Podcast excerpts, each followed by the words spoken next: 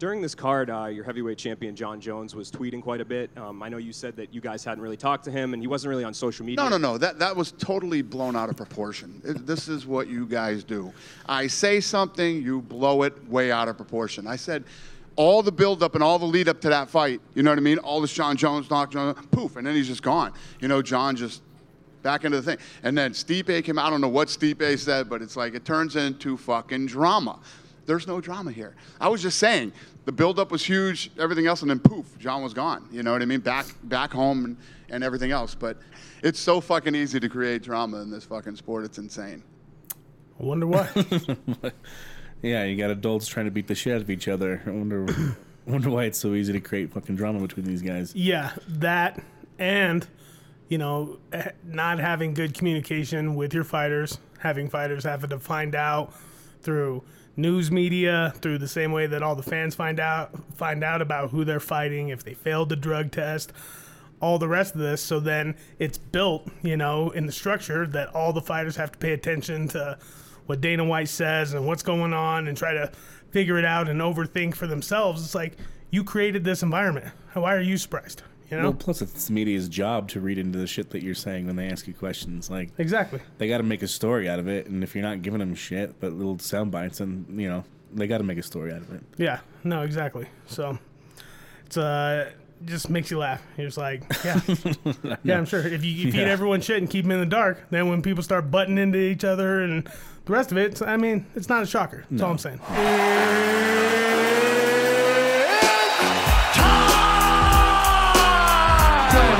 Ready? Let's go, knuckle up. Ladies and gentlemen, boys and girls, children of all ages. Welcome to Scrapcast. Oh yeah. Let's do it, man. Knuckle up. Scrapcast, episode seven, coming at you. Your host, Ace, as always with me, Mr. Will. Mr. Will, how are we doing? Only Seven? It's got to be more than seven. No, eleven. eleven. There we go. 11. That sounds so much better. Yeah, Yep, big one one. All right. Yeah. So, big show. A lot of stuff to talk about. A lot of stuff to preview. Preview is going to be long on this one. We got a little bit of a gap before our next show, so you guys are going to be getting quite a bit It's of going to info be on a this one. couple crazy weekends of Yeah. fights. So uh, let's start with the overview. Round one. The overview. Um, yeah, PFL running its season. Um, Episode PFL. two. Yeah, PFL two was on the you know the seventh, and they did men's heavyweight and women's featherweight, I believe. Mm-hmm. And um, there was a couple of really good fights. I thought that Larissa Pacheco Julia Budd fight was a really good fight. Right. I really enjoyed it. I know you know Larissa she gets the decision, so she only gets three points, but um, but it was a good fight. It was a tough fight. Julia Yes. Budd's a tough contender. Yes. Yes. And um, th- that's one of those interesting things about how PFL works because, like, you get a tough opponent that first week out, and you can't put them away. Then you get you still get the win, you still get your three points. Right. But if somebody else got a quick finish in the first round, then you're already behind the eight ball because they got six and you only got three, right? That's true. That's true. I know. I know. It's funny how the league, you know, structuring how it uh it makes it a completely different. Even though it's watching fights, it's like you're, you know, you're not, you know, paying attention to who's gonna fight who and all the rest of it because it's literally just like week by week, get the points, make it to the playoffs, fight in the playoffs, win. That's when Right. it gets more into that. You Right. know, it's crazy. Um, yeah. Um, also on the card, um, I thought that the co-main event with uh, Cappelozza getting the knockout Yeah, he did- was he did a great was, job. Was nasty. He did a great job. That was Yeah. that was a slick right straight down the pipe, and it put him on his butt, dude. That Yeah. Was, yeah. Uh, what did you think about Aspen Ladd and her performance? So, I mean, you you could have you could have argued that she deserved to win in that fight. Yeah. I I think, um, and Alina, her was close. opponent, didn't even make weight. That's true. So That's even true. though she technically gets the majority decision, she still only gets two points. She doesn't even get three. She only gets two because she didn't make weight. oh, So she's way down there on, on the standings for sure. But but it probably still should have only been two points anyway because again that's a really tough fight to score and you could have argued that Aspen Aspen won that. Yeah, no, exactly.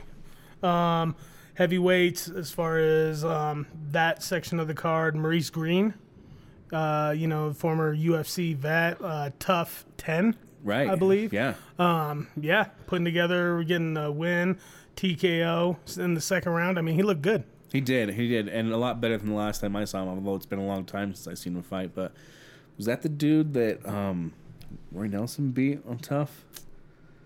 Or am I thinking Probably. No, no, I think so. was, huh? Yeah, I think Yeah, so. yeah. Yeah. yeah. that dude got knocked out a couple of times. Yeah, for sure. Yeah, no, but it's good. Um, after all this time, seeing him get a win, seeing him uh, get those points, you know, Yep. um, and uh, get into the next round. Definitely be interested in that. uh, Yorgan De Castro had a big name know, um, coming that- in. I really wanted to see how he was going to perform in this fight. Um, I hate to say it, but it looked like he uh, was uh, froze. You know, he just it kept being more stationary, wasn't getting aggressive, what didn't have much offense, and was just losing rounds. I expected a lot more from Yorgan De Castro. I I really did, and and yeah, I mean, you think that was a a sports psychology thing or like Uh, I mean, I don't, I don't know. I mean, could be. I mean, who, who knows? Maybe he was seeing something that he was paying attention for. That, yeah, I, I would know. I, I don't know. I mean, yeah, I couldn't figure out what was going on too, and especially as it got into the third round, I was like, all right, here we go. Now it's gonna start getting, and it didn't, and I'm like, what the fuck just happened? waiting for an opening that never came. So yeah, um, interesting. Um, but yeah, overall, pretty strong card. Um, interested to see, like I said, the second round of some of these. And uh, what's really interesting is like even though you know like in that Aspen Ladd fighter and a lot of them, you can get a loss. If the, you come back the next week and get a first round stoppage, Yeah. and get six points over, and your Yeah. next opponent doesn't even win, like Yeah. it doesn't even matter. You know, like No. the whole point system is like it doesn't matter about who got one one and you know Right. if you did one one or if you got one and zero or whatever. It's like, yeah, It's so- it's that extra motivation, especially when your next week comes around, to be like, okay, well, I know exactly where I'm at in the standings. This is what I got to do to move up. Yeah. And yeah. yeah. So there's some good that we're going to talk about for PFL today. Um, yeah, and then anything else you want to talk about with the card? Um, not not for two. I yeah, mean, but three. for um, three. you know, from just this last weekend um, on the 14th. Really good card. Um, let, let me let me, let me uh, walk that back. Maybe not really good card. There were some interesting fights on the card, and the card as a, as itself, I think, was a big failure. So Overall, I enjoyed the fights I saw on three better than the ones I saw on two. okay, Having said that, there are some things that PFL should probably work on. Um, I, I know you've got a huge pet peeve we got to get to. My, mine I got a list of mile long. I'm just no, waiting. No, just for waiting. sure. Mine was just all the dead, the dead space, all the dead air in between fights. Like, like where's your sponsors? Where's like, like give us something. Have uh, where's Oh, your no. color commentary? Yeah. Like, oh no, you were hearing the sponsors. The the people in the arena were having to listen to ads in between the fights. Here here's the thing. When you go see a fight live, for everybody that doesn't know, when you're watching it at home, there's all the commentary, there's all the talking about who's who's gonna come up later on in the main event and how they've been training, and you hear all that. When you're there live, you don't hear shit. You're literally just sitting there and it's and nothing's going on and then the music kicks on and you're like here we go you know? And then and they come out and they you know fight and you see the fight and then you know they ring the bell and that's it and then it's just they walk back and that's it you know? So um you don't really realize you know what's what's happening but to be i'm just thinking about paying all the money to go see it live and then be there and having to listen to ads over the loudspeakers about like call Geico for your next home insurance. Like I was like, dude, what what the fuck? Are you kidding me? well, where's the shit on the jumbotron? Why isn't there's you know? Yeah. Yeah, Um, all of that is definitely um, you know interesting part um, another interesting part um, to the event was now the uh, how they structured the fights and and how we viewed them at home okay the very first you know almost three fights well the first two big fights were in the first three fights of the card you know you tune in and you're watching it and literally you know, as as you're into like the fourth, third or fourth fight, we're already into like the main event. You're already like, dude, we're watching Shane Burgos happen right now. Right. Like, what's you know uh, versus OAM? What's what's happening? And uh, I mean, I understand like when you go back and you watch the episode, uh, the uh, PFL two, it makes sense kind of how they structured it because everybody was kind of like within the same range.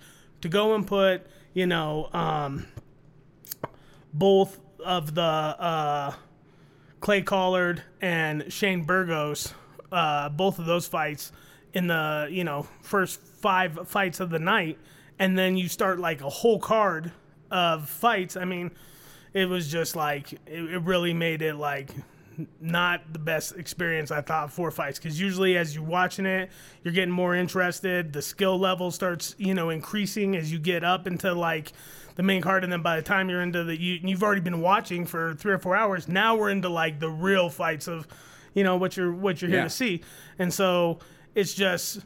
I don't know. For me, it really made it like hard to stay engaged and to keep focused and to and to pay attention to those fighters because the fights really I wanted to see, I've already seen now, and so now I'm watching the rest of the fights and I'm just like, I got a lot of stuff I can also be doing Right, while I'm doing this. right. So it's just it's one of those things where it's just like. I don't, I don't know who thought that that was the best idea. And I also heard that, you know, there were fans that um, got tickets and they showed up, you know, what they thought would have been after the prelims or like maybe right in the middle of the prelims. And they were like, oh, yeah, I'm really interested to see the Shane Burgos fight and see how he does. And they're like, yeah, that already happened. And they're like, are you kidding me? So it's just, I don't know. It's really interesting the way that they did that. Um, unconventional is, I, I guess, a, a, a good word to use. Um, nice word. Um, I don't know, man. So that was my thought on it. Yeah, I, I mean, as far as what we're used to watching with different organizations, uh, there's a reason why they they do it that way, and it's so that you watch all the people you might not know Right. a- as a means to get to the ones that you do know, which Yeah. is why those are Ones you're invested the, in. in the main Yeah. event. Right, you're invested in them. Now, I guess if you want to be nice to the viewer and you know they're only going to watch those two fights, sure, put them on early, but but that goes against everything you've you've ever seen. And so, like you said, so you have these people showing up when they think it's going to be on and they've already missed it. Yeah. Yeah, Yeah. exactly. And I don't know how much the PFL tickets are. I mean, I, I didn't think about it. I, I would think that they're more reasonably priced than something like the UFC. Let's just be honest. Definitely. Um, But yeah, I thought about it. It'd be cool to go see some PFL, especially now while they're like getting traction and see how it's going and stuff. But then watching like that last show and having to think about listening to fucking ads for like four four hours, whatever, while you're like watching fights, I'm like, dude, what is going on here? Like, I already paid the money. Like, why am I watching? right, his ads aren't doing me anything. Uh, I I know, I I know, and and like I said, when I'm watching it at home, and instead of you know, not like I'm I'm waiting for commercials or paying attention to commercials, Right. But at least it lets me know what I can be doing around the house. Like Yeah. you know, you know what a commercial sounds like. They're going off, they're doing their thing. Yeah. But when I was watching the PFL, it's it's literally just the same camera. They're not changing it. It's just a big overview of the entire arena and nothing. Yeah. Like like no one commentating, no one talking about anything, no previews. I know, I know exactly, and it's crazy because it. I think about like when you watch like a live Rizin event or something, right? Right. Because when it starts out, there's a lot of dead air time, and you'll know what's going on. And then at some point, whatever, the commentators come in and they start talking, and then the show starts, and then they're going into it. Mm-hmm. But if they ever leave, like for an intermission or for to take a break or whatever, they're always like, we'll be right back, you know, blah, blah, blah, blah, whatever.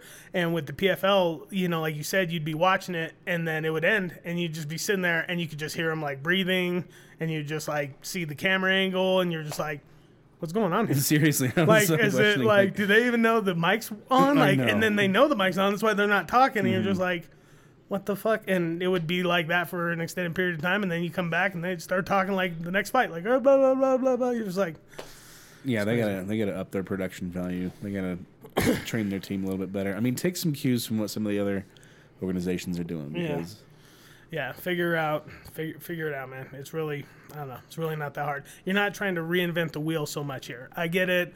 If you got a card where there's not really like, you know, anything that's really top heavy, you can kind of mix it up and you're more free to do that. But when you have, you know, this UFC prospect coming in, and that's another point. That's another thing I want to get into. What do you think is up with that? Like, that's a here's another top UFC talent that comes over to the PFL mm-hmm. and just isn't putting it together. Like what?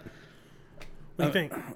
I mean, I I wouldn't say it wasn't because he wasn't putting it together. I do think Olivier Aubin Mercier is is that good, and even though it's like the fight was a clean sweep on all three scorecards and he won all the rounds, it's not like it's not like one of those dominations that you see when you usually see scorecards like that. Like Right. he literally just held on to him and wasn't really threatening so much on the striking, wasn't really threatening any submissions, just basically held dominant position for the majority of that fight. Yeah, that's true. And so it ended up being really boring.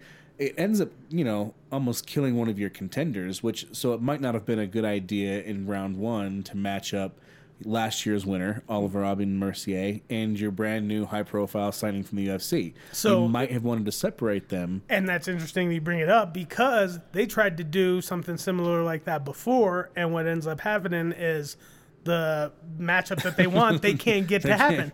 Right. So instead of taking the okay. chance, this time they were like, "Fuck it, we're just gonna go straight and do it."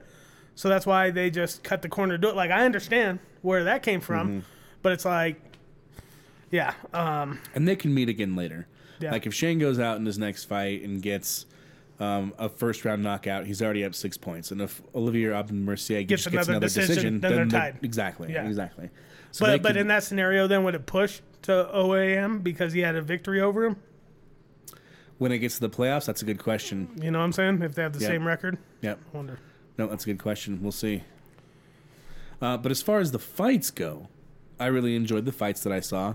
With some really good knockouts. Yeah, I was really impressed with um, Carlos Leal. Mm-hmm. You know, beating um, David Zawada.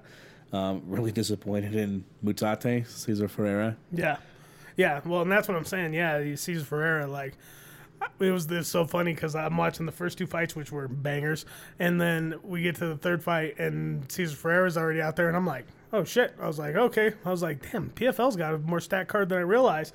And then the for the very next fight after that to be the Clay Collard fight, I'm like, holy shit! Like we're fucking. Yeah. We're going right into it. I knew there was a whole bunch of other fights, so I was like, "What? What's happening?" You know. So it's uh, but um, yeah. I mean, Cesar Ferreira, he's you know, he, he had a lot of promise in the UFC, and he came over to PFL, and you know couldn't get it done. But last year, but was you know trying to get it in there um, with a good first round, and he just you know got got stomped on, man. So here's so here's my question. Um, Cesar Ferreira Mutante Right. was a career 185 pounder in the UFC, yes. and in this season's PFL, he's fighting at heavyweight. Yes. I mean, that's a huge gap. I mean, the weight Then it- classes right now are already a huge gap because 185 to 205, that's 20 pounds. That's a huge gap. It, that's true. But the other thing is he is aging. He's older. I- I get that, but he still didn't look like he should be a heavyweight. So my question is is it because there were only so many spots at 185 and 205 and he wanted to be on the season, so he had to take so he had to fit in there at heavyweight, you think maybe or I mean, it's very it could be possible. It could be very possible, you know? Um it could be very possible that he's getting older and we've talked about it before that in the heavyweight division you can get, you know, you can get away with a lot that you can't get away with Right. technically in a lot of the other divisions. So if you're getting older, you've already been through it, you don't have to cut any more weight. You're like, fuck it. Like, you know? So, I don't know. But it could be could be either way. I I didn't hear anything. either way he doesn't belong at heavyweight is really my my point with that. so I'm not sure what what he was doing there. But um but that Clay Collard fight was fire. Like, Yes, yes, That that was awesome. yes, yes. Um, Nishikawa um, put up really, really good fight. Um, was yeah, it was it was all fireworks, both sides. I mean, yeah, real even fight. When we went to the decision, I mean, I was like, I could see it going to Nishikawa. You know, like I, I, I could have. So, I mean, it was a lot of close rounds and kind of you know what you perceived to you know take take more or whatever. But pretty good fight, pretty good fight. Both fighters, I thought, you know, even though Clay did get the decision, it was like I don't think anybody really lost in that type of fight. So Right. Yeah, I agree. Um, and, and then I was really disappointed in Shane Burgos, obviously, just because of how that fight went down. I thought he'd be better at keeping um, Aubin Mercier off of him Right. and landing more on the feet, but that's not what happened. No, no. Um, OAM looks really, really good. Um, and you know, part of me when I'm watching it, I'm like, like wondering like why he kind of you know Burgos is like sort of gun shy and not really like you know getting into a lot of engagements and what's really happening there. And I'm like thinking back to Pettis coming in and the rest of that, you know. Right. And um, I uh, I was like, man, like these UFC fighters, you know, they seem to have a lot of problems. But then on the other side, OAM came in from the UFC, Yep. and he's been, you know, putting it together and Mm-hmm. um, undefeated over there. So I mean, yeah, I mean, I feel like it raises the PFL stock a little bit, right? When yeah, oh, the UFC definitely. fighters come over, especially like Burgos on a winning streak. I mean, you yeah, know, I mean, the, yeah, I mean, and then not getting it done, like, yeah, just, just means that you know yeah. other organizations have just as good of fighters as the UFC does. No, exactly. I was I would be watching it either way, but you know, to know that that and and and really like the whole situation behind it was really part of it. You know, the fact that like the UFC made a mistake and let the contract lapse out, and then Burgos just happened to be a free agent, and it was just like this freak accident, and they even were like, yeah, we fucked up on that. To then Burgos coming in to make the debut, so just like the story that was behind it two years, like, oh man, like you're you're interested, you're invested at this point, Yeah, like yeah. you know, it's not even just the fight itself, you know. Yep. But um, but yeah. um, no, and then the rest of the card, um, you know, anything uh really stand out to you? Um, on that card, you know, um, I didn't really watch much of the prelims. Again, I was kind of taken by surprise with how that card unfolded. Yeah. Um, I got there when I thought I'd be able to see more of the prelims. I didn't. I ended up right at the beginning of that main card, and then yeah, after the Burgos um, Aubin Mercier fight, I I turned it off. I was like, I saw the fights I wanted to see. I was like, I don't, Yeah, you know, yeah. No, I, I hear you. Um, Magomed Makarov, Um, okay. he got a uh, head kick knockout Oh, in the first round. Yeah. Um, so in, in his fight, and uh, the former champion Sadibou Sy also won TKO knees and punches in the second round. So Good on him. It'd be, Yeah. it'd be it'd be exciting to see if he can repeat. yeah, exactly. Um, yeah. So second round should be interesting. Um, who do you think? Who would you like to see OAM put up against in the next round? Um, preferably somebody with better takedown defense, somebody more threatening on the ground. like Clay Collard. You think that they would do that? You think that they would just like put them together and get get it? Like, yeah, I do think they would. I don't think they should, but I do think that they would. I think they would too. But no, but no, I don't think. I mean, if if he can control distance better, um, he might. But um, I, I mean, I don't see anybody that I've seen on the season so far that is going to be able to keep OAM off of him. You know, I know, I know. No, it's a good point. I, I just yeah, I see him. I see him taking it again. Yeah, yeah. We'll have to see. It'll be interesting to see how they match up the second round, how that all works out. Right. Um, all right, and then let's get on to UFC 287. Kind of uh, jump back again, um, and talk about what do you want to talk about? I mean, probably the biggest card um, since our last podcast. Definitely. Um, Well, definitely the biggest since our last since our since our last, last podcast. yeah, definitely um, the biggest one. I mean, lo- lots, lots of good fights. I mean, we can start at the bottom and work our way up because they were. I mean, it was a, it was such a fun card to watch. It was, they were great fights. Um, did you get to see the Ignacio Bahamondes yes, fight? yes, yes. Yeah, what'd I was. I know. I was interested. Yeah. Um, and uh, yeah, he didn't disappoint me. No, no. Um, who was it that couldn't make weight for that? Was it Ignacio that couldn't make weight? I think so. I think it was. Which is unfortunate. Yes. Um, because you're not going to be able to move up really if you can't make weight in your division. But um, yeah, Ignacio Bahamondes is one of our fighters to watch coming up. Um, he's an exciting fighter. He's generally a finisher. I know he didn't get the finish um, last weekend, but he's he's he's a tough out. Yep. um, and then the Calvillo uh, Godinez fight. Um, I thought was interesting. Thought it was. Uh, It ended up being a split, didn't it? yes. Yeah. How did you have that? um, for Loopy. You had it for Loopy. Yep. Yeah, she ended up getting the win, and, and I and I did too. I felt like Mm-hmm. she, I felt like she won it, but Yeah, and I'm a fan of uh, Calvillo. I mean, Sure. of Loopy too. Like, I'm a fan of both of these ladies, and so, and I, you know, I know that Calvillo's kind of getting long in the tooth, and so I was like, you know, kind of interested to see how it would work out and in her favor or not, and so, yeah, I mean, yeah, no, and and like I said, I when I see fights unfold like that, I like seeing the right person get the win. You know what I'm saying? So I'm glad Loopy won. Um, your boy, Joe Pyfer. yeah, yes, getting the KO. I, Uh, I man, called it. Yeah, no, I was way wrong on that.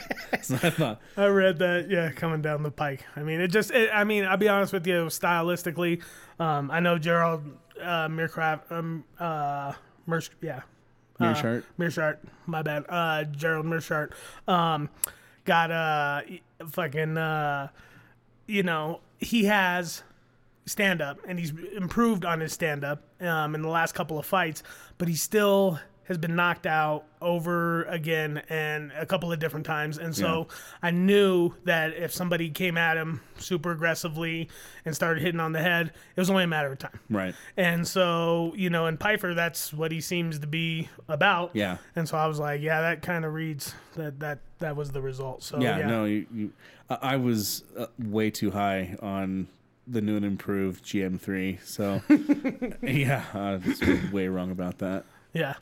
Um, and then, um, you know, another lady, um, the karate hottie, Mm-hmm. also getting long in the tooth.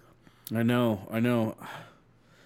You think she's done? You think she's I mean, I don't know about done, but I mean, the top of the division. not going to be able to complete, compete, or be a title contender? No, I mean, I'm not the fucking judge, so don't. I mean, you're asking for my opinion, and my opinion is probably not, just because it's so hard. I mean, once, once the you know, once you get passed up like that, in that kind of physically demanding, you know, um, atmosphere. I mean, it's just, yeah. I mean, you can't. You're you're not gonna get any faster. You know, yeah, you keep Right. some power, but then everything else starts going, and it's just, you know. Yeah, I, I was rooting for her. I wanted her to win, and too. and I know it was a split. One of the judges gave it to her, but I didn't see it that way. Yeah.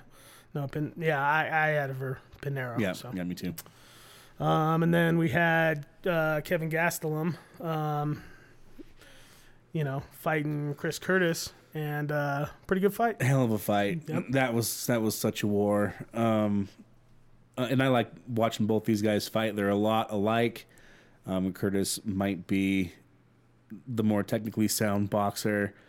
Um, he landed a lot of really good shots on Gastelum, but Gastelum's just just chin Yeah. is made of fucking marble, dude.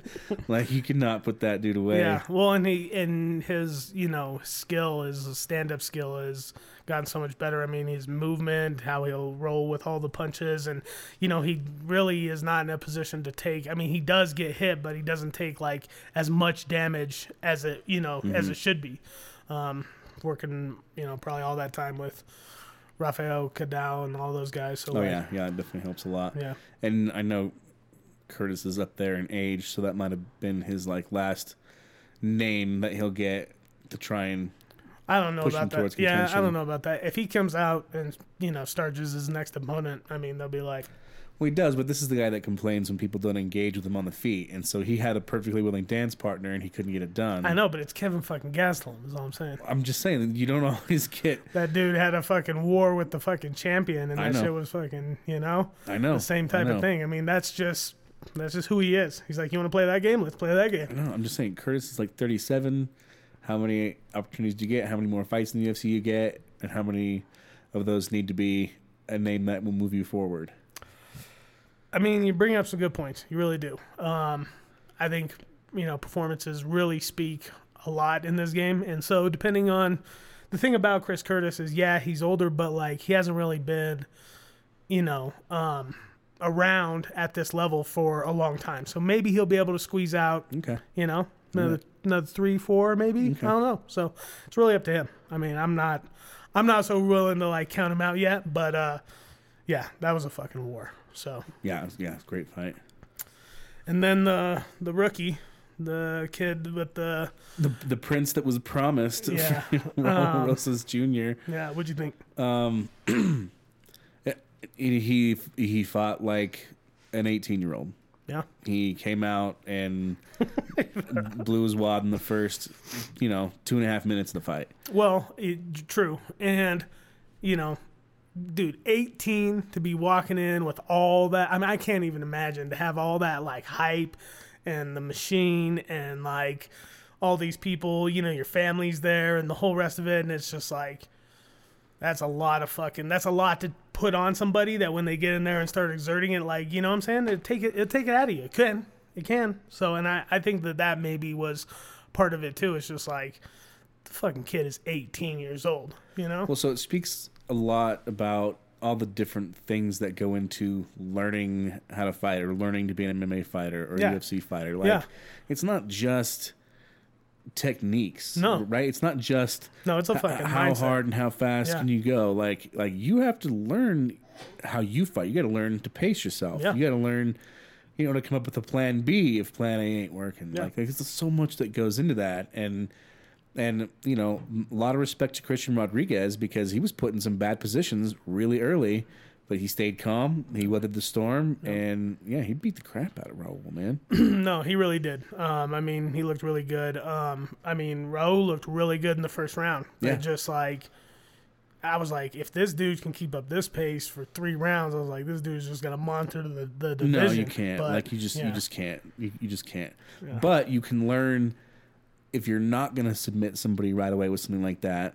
Right. Play around, play with position, go for position over submission. Like there's a lot of reasons. Like when you see fights unfold the way they do, there's a reason for that. Yeah. you know. Yeah. No, it's true. Um, yeah. And how bad do you think that this affects him? Like, being honest. Well, we don't we don't know, and he doesn't know. That's the problem with pushing somebody so young so hard. I know. that. I'm just saying, if you had to guess. it it it could it could be it could be devastating. I mean, man. it can. It can crack him. I mean, but I don't know. Um, I don't think it did, but yeah. but I, I think if I think if you're not mentally there, yeah, I totally think that could break you. Yeah, even if you're all the way mentally there, it may, it may break you too. Um, nah. Um, be interesting. Be interesting to see how it Mm-hmm. unfolds. Um, also interesting was the Kevin Holland Ponzinibbio fight. Yeah, Pretty good. yeah, Pretty good stand up. really slick knockout. Um, Kevin Holland, the striker. When you think about Kevin Holland, the striker? You know, I mean, you kind of talked about it. You know that that was what you were thinking. You know, um, I was a little bit more hesitant because I had seen the Wonder Boy fight, and I was like, uh, I don't know. You know, Ponzinibbio boxer. We'll have to see. Um, yeah, Holland looked really, really good. he did. He did. He looked really good. He looks like he's got power. Um, you know, and he even almost got a knockdown when Santiago caught his kick. Remember Yeah. that? That was Yep. that's one of those things that it's interesting about Kevin Holland is he, he ends up hurting people in positions they don't expect to be hurt in. Remember the Jacare fight where he was on the bottom and Jacare thought he was going for like going for submission, ended up getting knocked out. Yep. You know, this kid knocked him out from his back Yep. and you know Santiago Ponzinibbio catches a kick, thinks he's fine, but Holland is so long and has that reach. It was just this little backhand, and it, and it rocked him. Like he's he's creative enough to hit you in positions where you're not used to being hitting, being hit, and he has en- enough power to make you pay for it. No, So no, exactly, exactly. Uh, and and you know, Ponzinibbio looked good too. Like up until he got knocked out. So Yes, it wasn't like it wasn't like Holland took out like a not you know not a good version of Ponzinibbio. Like Ponzinibbio looked like he was like there. He was on on Agreed. time. So yeah, it was it was a good fight. It was a good fight while it lasted. It was a great knockout. So hats off to Holland. yep. Yeah. So Rob Font, Adrian Yanez, surprise of the night for me, and and not that there aren't more surprises to come on this I card. was but no, I was also very surprised. I mean, we had talked about it before. I was I don't remember where you were, but I was definitely you you were thinking font. I was I was thinking Yanez was gonna be able to pull it out, and uh, man, um, you know, font just looked really good. Looked even really though I was thinking Font, I wasn't thinking first round knockout like that. Like Yeah. he's he slept that kid, Yeah. man. That was that that was that was something Rob Font needed at this Yeah. point in his career. Bad. was Bad. was to do that, but um, but Yanez is no joke, and I know that we both know that Adrian will be back. Yeah. You know, and he's young. He's got some time to grow in the sport, so we'll see him. Oh yeah. You know, Oh he's no. not Yeah. done, but but that's exactly what what Rob Font needed. He needed to make a statement against one of those young and up and comers, and Adrian was taking it to him. Adrian was landing. Yeah. Rob just found his shot, and he made it count. Yeah. No, exactly. Um, and then we get to the co-main event, the King of Miami on the line. Uh, no, um, Gilbert Burns, Jorge Masvidal. Um, you know, what what what more really can we say that we didn't already talk about before? I think that we kind of, I think we kind of didn't give Jorge credit. Maybe no, we gave him credit, but like Burns, we both were thinking finish. We were thinking Yep. maybe different finishes. Yep. Um, he ended up getting the decision. Um, good fight, just dominating like the whole fight. I thought he, you know, dominated him on the ground, obviously, um, and I thought that he was winning on the feet. Um, you know, um, Jorge just doesn't look like he's as fast as he used to be, um, and I think that for a big part of his game was being fast. And now that he's getting older and that's going away especially against like these other opponents you know he's losing that advantage um yeah i think it's devastating you know but he retired and i Right. think that that's probably the best call you know Yeah, yeah. I, you, you never you never want to put that on anybody but with all the writing on the wall it just looks like the, his better days behind but to be completely honest he still had one amazing career given where he was like as long as he had been fighting everything else there was no like gold at the end of the rainbow promised you know it Right. just right. he ended up getting that knockout over ben askren and turned the whole fucking thing upside down Yeah, I mean that was what really made him, and, and he ended up getting uh, knockouts after that. Like I like watching his fights, even back when he was fighting at a, at uh, lightweight. But but sometimes you could tell that that that fire wasn't there in his fights, and and you could tell when it really was, because when it was there, he'd he'd find a way to to hurt you. You know, like I'm, I I think about the. Darren Till fight, which is one of my favorite knockouts. I really like Yep. that fight. The Nate Diaz fight, where he just pulled it on him for three and a half rounds, and Diaz was just a bloody mess. You know, like Right. parts of his face hanging off and shit. Like, yeah. But against Burns, I I didn't see that fire. I didn't see that killer Nope. instinct. I didn't see he was too willing to take punches and not fire back, Mm-hmm. and Gilbert was landing, and then Gilbert was able to, you know, slow it down and clinch and stall, and yeah, Yeah. No, exactly. Um, and then we get to the main event, which is, I mean, I don't, I don't know. I mean, I guess we just gotta, we gotta just start fucking eating it. Um, Israel Adesanya getting the knockout um, in the second round. Um, you know, really, really amazing. Um, I thought even if he won, I thought it would have been by decision. I thought because in the first fight, I thought he was controlling a large part of that fight up until not up until there was a couple of a couple of times where you know Alex had taken over control, but for the most part, I thought he had most of the fight won on Mm-hmm. his side, um, and then Alex ended up taking him out, Mm-hmm. and so I was like, maybe he'll have buttoned up the rest of it, and we'll see like you know a couple. I don't know more, you know, um, tricks or new improvements or whatever to that old style, but um, that wasn't what he was coming in there for. He was coming in there to, you know, um, get in the engagement and try to finish him. And as soon as he seen that that that was there, as soon as he, you know, as soon as he could get, go for it, he hit him, and you could see him wobbling, and he just kept hitting him. He was just, you know, he wasn't gonna let it get away. He was like, nope, like that was uh, it was it was truly inspiring, really. it was a really impressive knockout. It it really was. And I what impresses me more about it wasn't just the history that they have together, but throughout the course of this matchup, um, Alex had his Alex had his number. Like he was she was checking the leg kicks, Yep. he was landing leg kicks, he was raping Izzy's legs. Yep. I mean both of them inside and out, left and right. It was really putting him in a really bad position because he likes to move and he wasn't able to move. He wasn't able to bounce around, and he ended up shelling up and putting his back against the fence. I know. And and Alex, because he's been there before with Izzy, knew that's exactly where he was going to put him away. So rushed in there, put his hands down, started throwing big, and Izzy got him right over the top. Yep.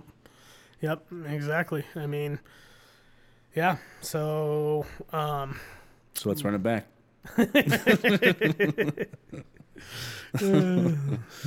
yeah, we will uh, get into all those possible scenarios. Um, you know, um, but first we got to uh, finish off. We had a card uh, fight night um, this last weekend.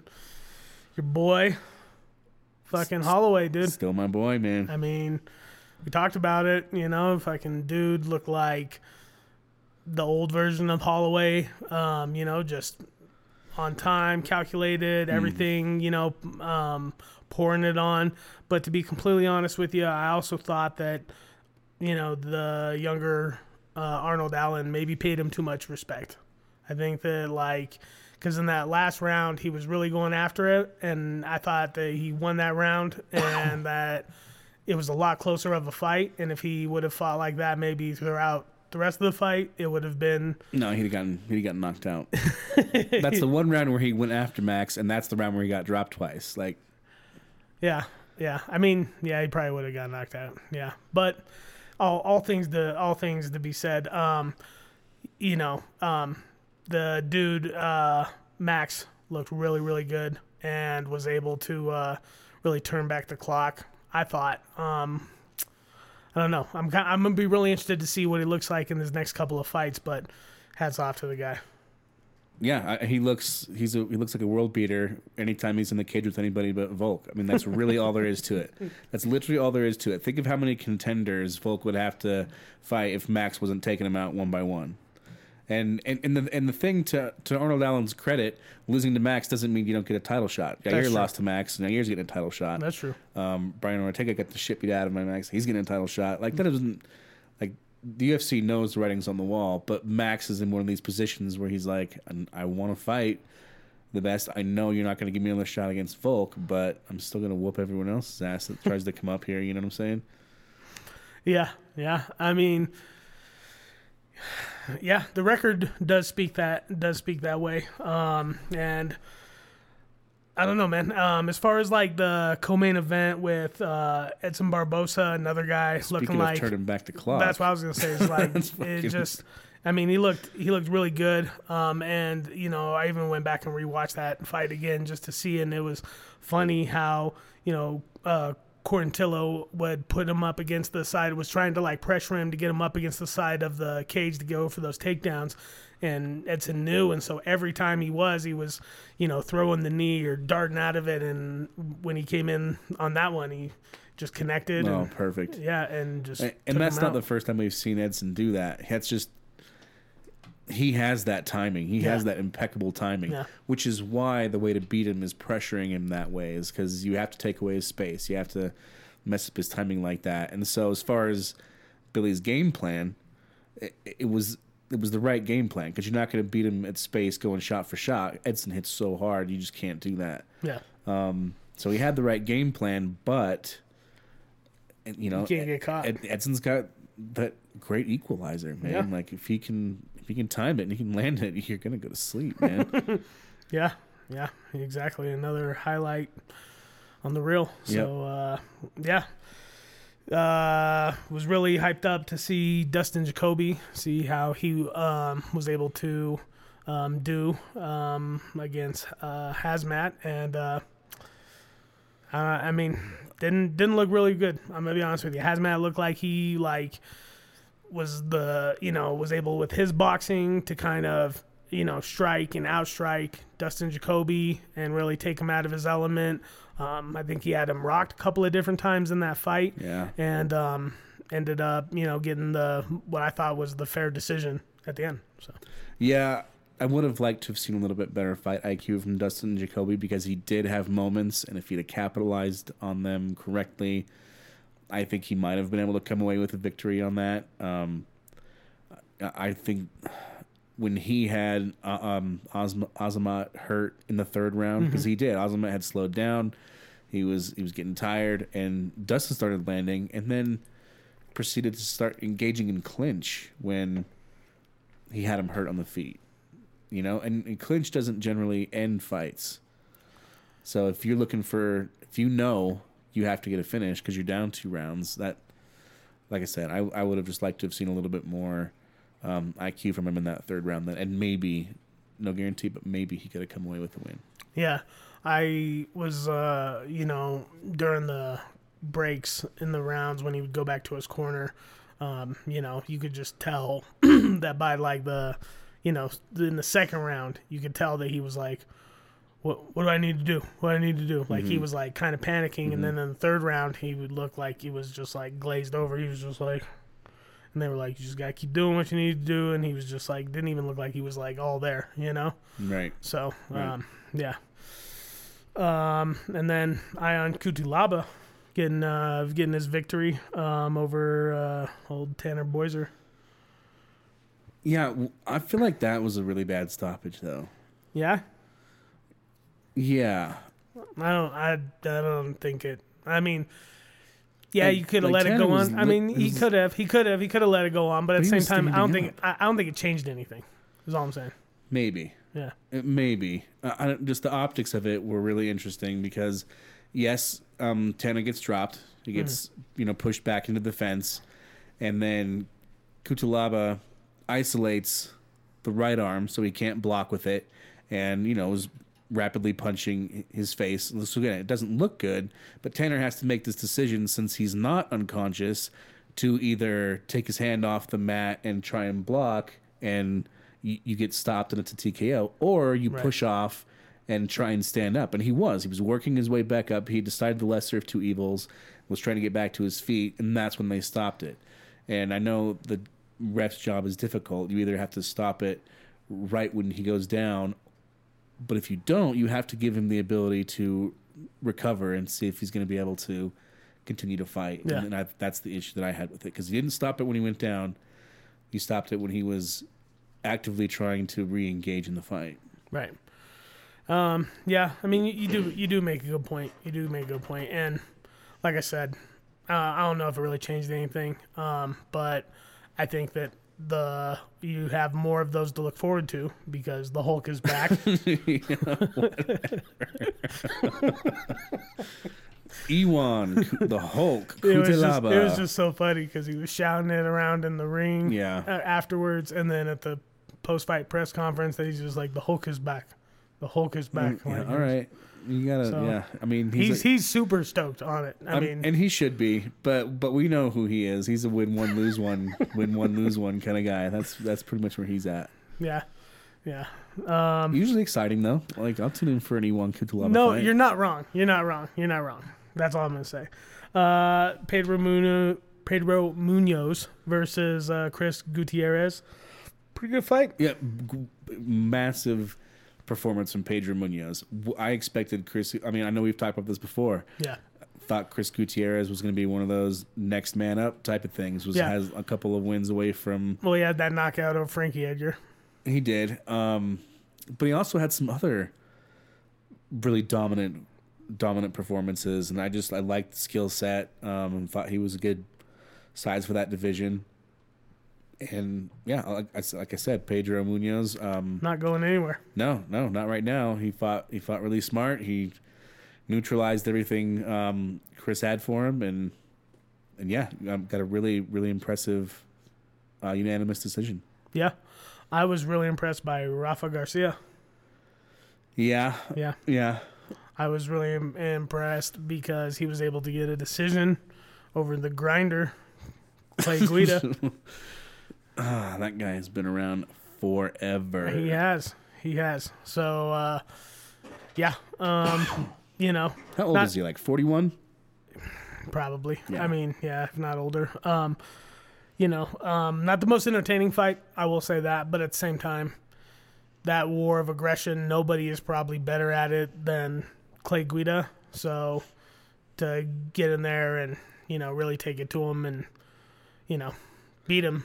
I mean, it's kind of it's it's something that I like to see. It's like the passing of the guard. You didn't necessarily like, you know, when Chris Gutierrez like took off Frankie Edgar's head, he didn't like decapitate him. You know what Right, I'm saying? right. But at the same time, it's like, yeah, you know, Yeah, yeah. I would have liked, you know, Guida's a, a chain wrestler. I would have liked to have seen him attempt a few more takedowns, but he likely wouldn't have gotten them. right? But I mean, still, that's like his bread and butter. I would have liked to have seen it anyway. Yeah. So Holt in the card, really quick. There was the whole controversy, right, that happened with Frankie Edgar, or not Frankie Edgar, my bad, with Clay Guida after the fight.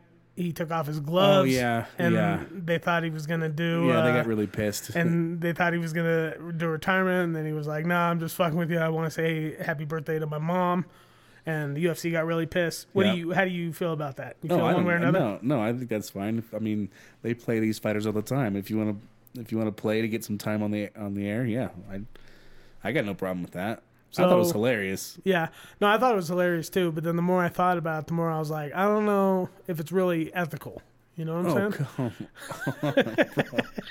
come on. Okay, so just hear me out. So just hear me out because here's my dilemma. Maybe you can help me with it, okay? So there's a lot of people that have done a lot for the sport, not just Clay Guida, right? Clay mm-hmm. Guida's done a lot for the sport, you know, and he's done a lot for the UFC, okay? But there are other people that have done just as much, if not more, for the UFC. Maybe like, I don't know, like Dana White, right? You ever see Dana White, like, wishing his mom happy birthday over the fucking event? No. You know what I'm saying? And so, What are we talking about? and so, no, no, no, no, no, no. I'm just, I'm just saying, like, logically, right? So, like, so, like, there, you know, because here's the thing. Because here's the thing. Now, if other people are gonna do that, the UFC, when fighters cut their gloves off, they're probably not gonna cue to them to do a fucking.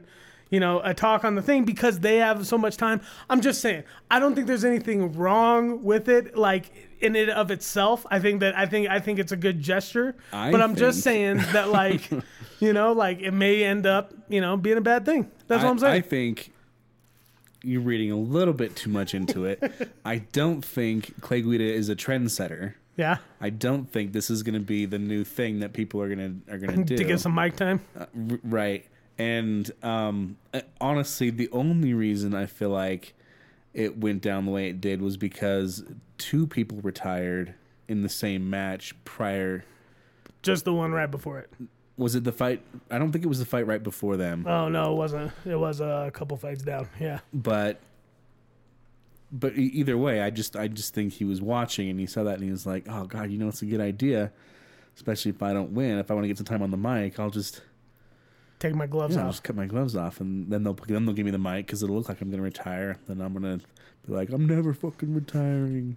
right right i mean yeah yeah and it could be i was just you know thinking about it I I, I know, and I I mean, that was that was a lot of, of, of thinking, and they're not bad points because you're right. If if that if that did start that trend, then then things would have to change. I don't see that happening, and and I would never compare Dana White's um, platform for communicating with his family to any of the fighters. I, I've never heard that guy say anything about anybody in his family, not even his wife. no. I mean and when he talks about other people and like their families like he really doesn't i don't know like it's really hard for him to have any kind of relation. Like let's be honest the ufc is like his thing right?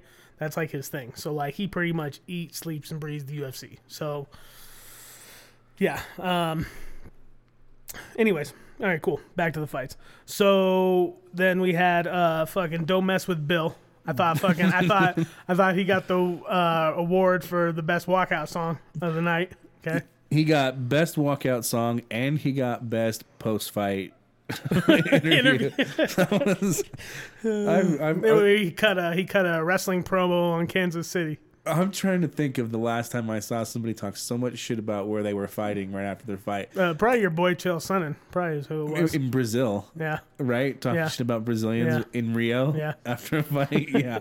But that's a long time removed from that. I did. I thought it was I was laughing my ass off. I thought it was hilarious.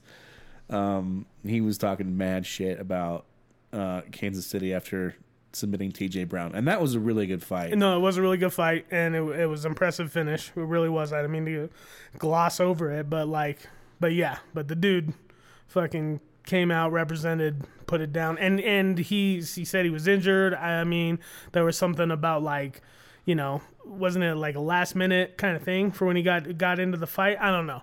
The dude had a whole bunch stacked up against him, and he comes out and gets the submission in the second round. You know, against the game TG oh TJ yeah, Brown. yeah. T.J. was bopping and around. yeah, yeah, and so I mean, yeah, it was that was great. yeah. I was. I thoroughly enjoyed that fight. Great way to end the prelims. Yeah, Um, and and hand it to Bill. Like people are gonna be talking about him now, and Yeah. people are gonna be like, "Oh, what's he gonna say this time?" Like you know, oh, they're gonna be in Denver next time. Is he talk shit about Denver? yeah, yeah. Um, you know, also impressed with uh, Brandon Royval. We we talked Man, about that, I- and, and and was really interested to see this fight. I was uh, I was really interested to see him, you know, be matched up against uh, Matheus. Yeah. and um, yeah, and still, I just. You know, he really, really shows that. Uh, you know, he's ready. He's ready to go to the next level. Is what he shows. You know. I, yeah, yeah, I agree. Um, I think Royval has already fought Moreno, and I don't think he won. Yeah. But I think that was one of Moreno's stepping stones to the title. But um, I'm Damn, you want to give always him a title impressed. shot, huh? I'm Jeez. I'm always impressed with Brendan Royval's fighting. Win or lose, he he lays it all out there. He he's creative. He goes for things. Um, and I really like Ma- Matheus Nicolau. I thought he was going to be, um, and I still think he is. I, I don't think just because he got knocked out by Brandon that he's not going to be right up there. But it was such an impressive performance from Brandon Royval.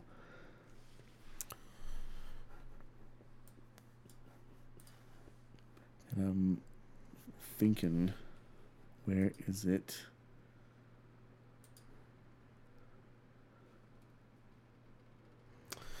Yeah, so Royval is number four in the. He's number four ranked.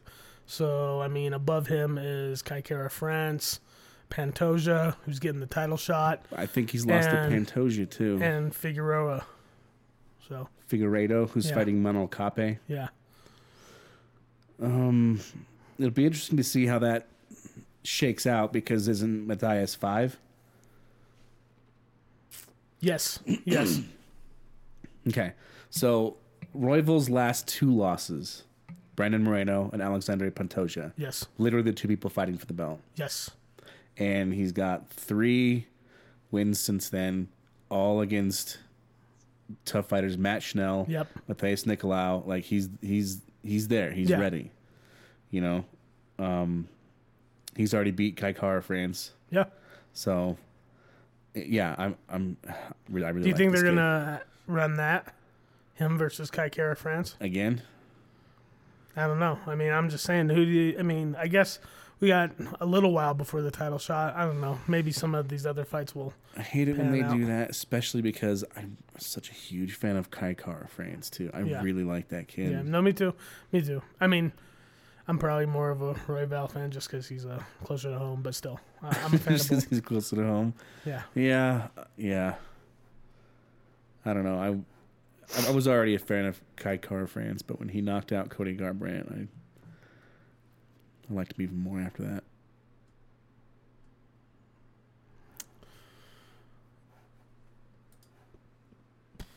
um, yeah, and you already alluded to it earlier, um, but we had the two veteran retirement fucking hoedown. The double retirement. Yep. Oh man. Um, Zach Cummins versus Ed Herman. Um, you know, um, be honest with you, I mean, I know both these guys. I was more of a fan of Ed Herman. Once again, closer to home. He's a Colorado. guy. Yeah.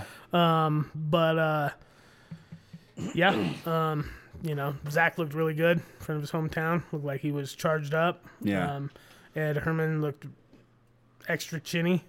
I mean, the wind was blowing him, yeah, and he was getting knocked get around, dropped? and you know, Uh, fucking people were throwing shit at him and knocking him around, and it was yeah, Yeah, uh, and so that was an ex- that was an expected retirement for me. Like when I started taking those, I was like, "Oh, good. You Yeah. know, glad to see it. yeah, You don't need to do this no more. You got nothing left to prove." Um, but, then after his performance, seeing Zach Cummins do it, It's like I mean, you, you know, you're you've been around the sport a long time too, and I and I get it. But based on your last performance, you've still got some gas in the tank. you He know? does. And the thing is, he could retire. He could, you know, retire like this with this kind of like, you know, showing at his home in UFC, you know, on the big stage, get this kind of retirement, and then go in a year maybe and fight in BKFC. You know? yeah. So I mean, there's a whole True. world out there Yeah. of like possibilities beyond the UFC. But as far as what you can do in the UFC, I mean, Yeah. No, I agree. so yeah, I think that was a good call as well. Mm-hmm. Um, then we had uh, Gillian Robertson looking like she's fucking smoking out there, fucking with the submissions. telling you. Um, you know, I think I missed that armbar. Uh huh. Yeah. Nice. Yep. Nice. Yep. So I'm really interested to see. I've been watching her fight since she was on Tough. one of the Yeah, Toughs. yeah. And uh, been watching her fight since then. And it seems like like with her game, she's really like, you know, putting it up, getting it up there, tuning it up. And so I'm really interested to see how she's going to end up, where they're going to end up matching her up now. And um, yeah, I mean, really, really, Yeah. No, Hyped. good, good, good for her. That was that's a good win for her. Yeah. Um, another, you know, older fighter, um, Lando Vannata. Interested to see what he looked like, and I don't know, it just looks weathered, man. You he know, doesn't he doesn't look good. Um, groovy, not so groovy anymore. Uh, it- which he used to be a really exciting fighter. He used to really enjoy watching him fight.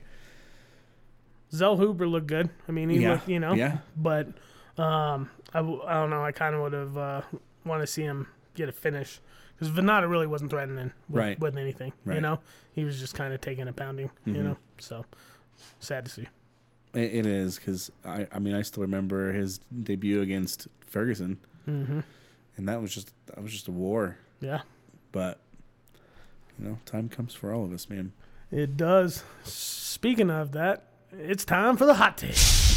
Hot takes. It's really hot. Hot. all right. So let's talk about um, Stipe versus Jones. Um, it was announced and um, just this last week, and So it's still not official though. no, I mean it's official. It's official. Okay. Yeah, I mean that's the. It's official in the fact that like those two are, are gonna fight each other, but like I know that's the fight they want to make. I'm just saying, who who everybody wants this fight.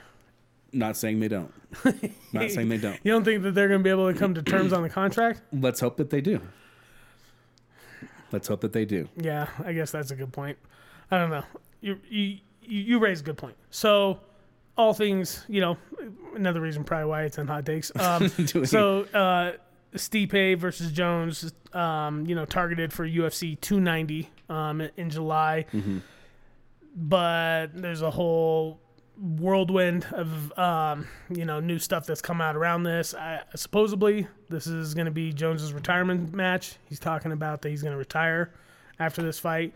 Um, kind of makes sense, I would say. Yeah, I'm happy with that. Um, yeah, um, just because like that's another fighter that been in a lot of wars, hasn't looked good in the last wars that he was in.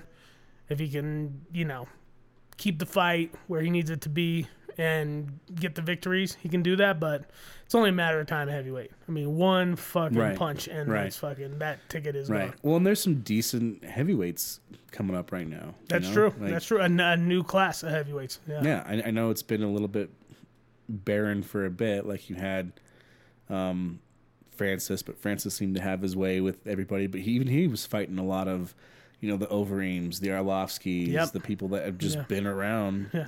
for 20 years. You know what I mean?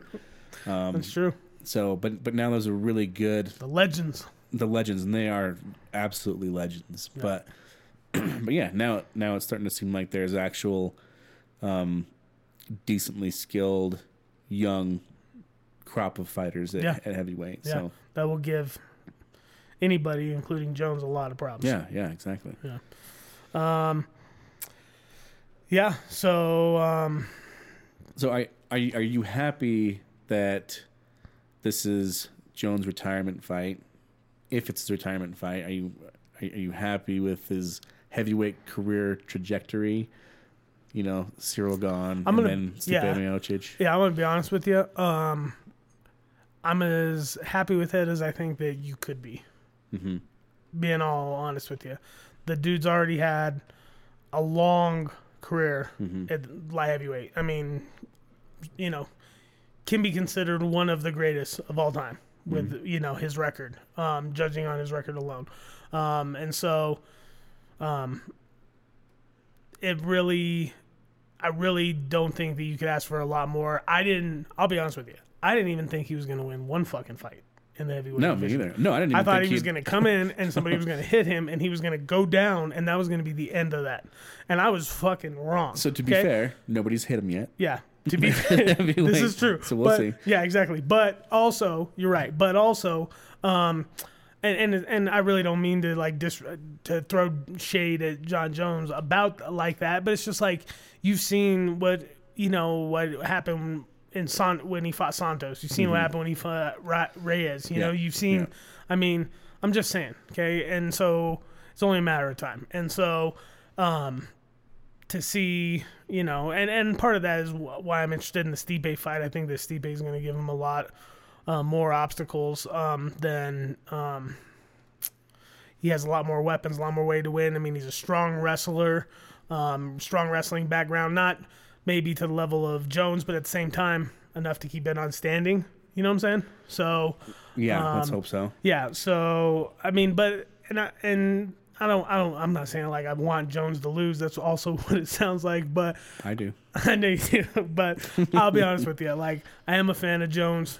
Um, through all the bullshit, like the fact that the dude's been able to like somehow barely keep it together and like get to, to this point where people like can consider like you know the stuff that he's done to be like you know that high of a level. It's just like dude, like that in and of itself, I respect the dude. Yeah. So, um, but yeah, I don't know with this fight versus Stipe, it could go either way. I think, and to be honest with you, whoever wins, they could both fucking retire. Like we could see another double retirement at the Well, I end of this. I, I think they should. I mean, Stipe doesn't fight regularly at all No, in the first place. No. and and yeah, he's. I, I feel like he should be done as as well. Yeah. Um, and I never expected Jon to make the heavyweight walk, ever. I, I never thought I'd see that. But now that I have seen it, I don't see any reason why he should win the Stipe fight. I know. I know. You know, we'll see what the odds are. But if the odds are good enough, I'm I'll I'll put money on I'll put money on Jon Jones. Yeah. No, I mean, yeah, exactly. Depending on what the yeah.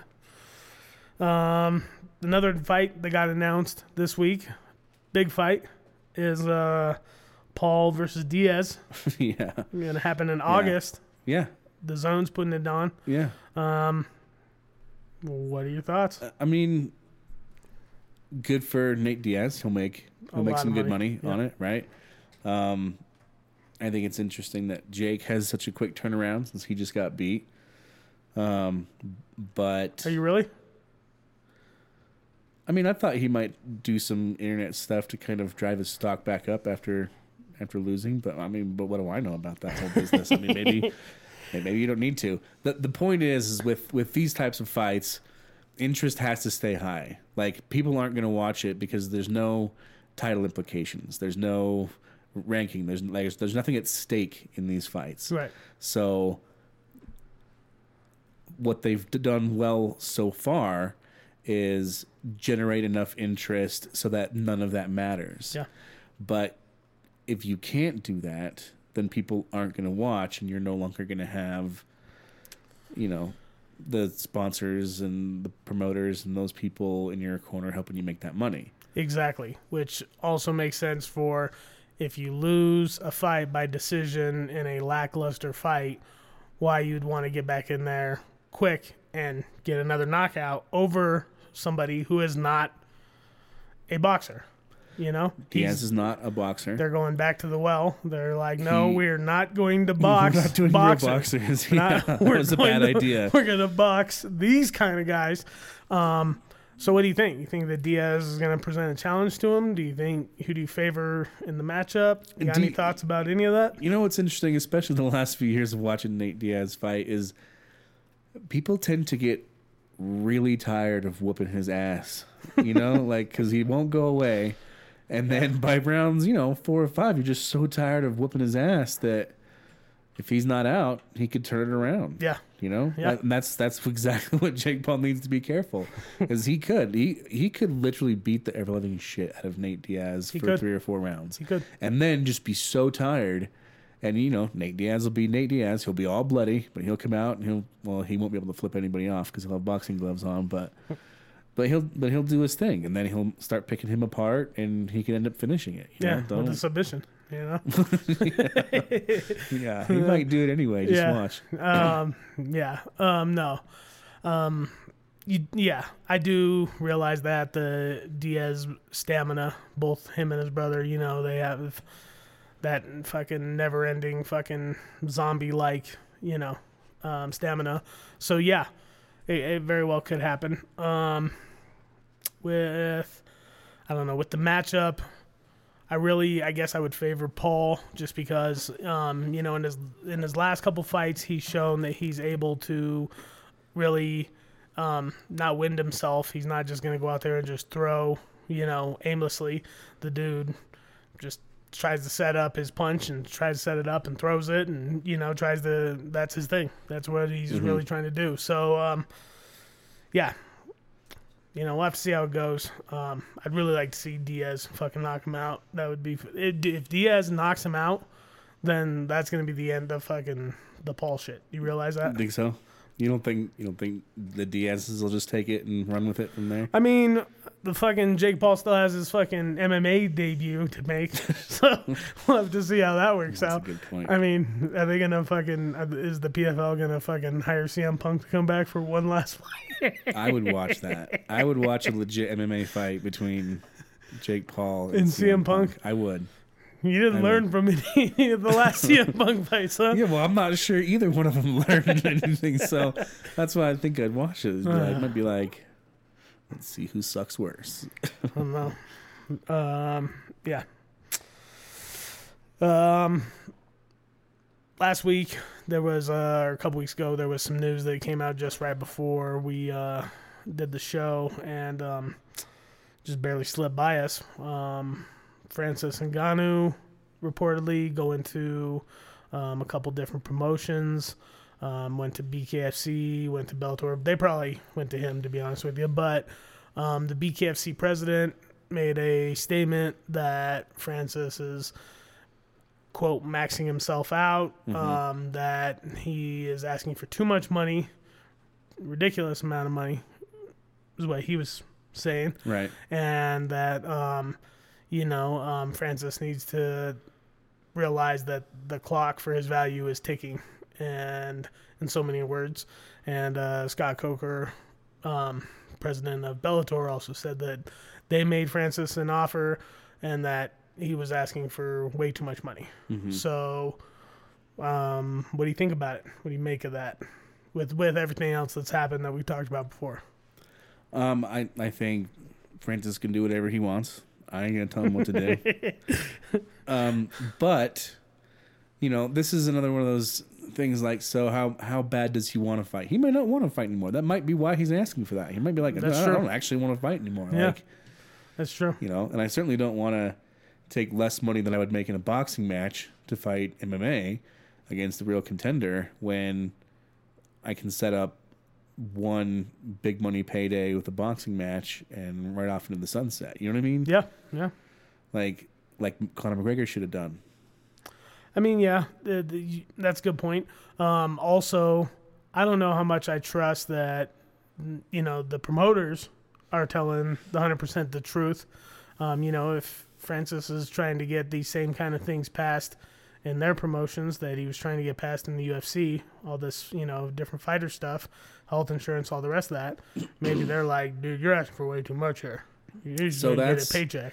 Right. So that's the that's the real conversation, honestly, is as much as all of these other promoters badmouth UFC and their business model and what they do, are they all on the same page as Dana White? And when it comes to giving one person, you know, the lion's share, they don't want to upset the apple cart. They don't want to make you know a precedent set like that because then everyone starts asking for it and then they don't feel like they run the organization anymore. Right. That's really what it comes down to right? Because I mean, it sounds like you're overthinking it a little bit too much. No, I'm just, I'm no just but, but here because here's the thing like if you wanted francis you could have francis it's just a Yeah. matter of how bad you want francis That's true. but because of how he talks about the industry and how he like does that does that make it so that you you actually don't want him around Yeah.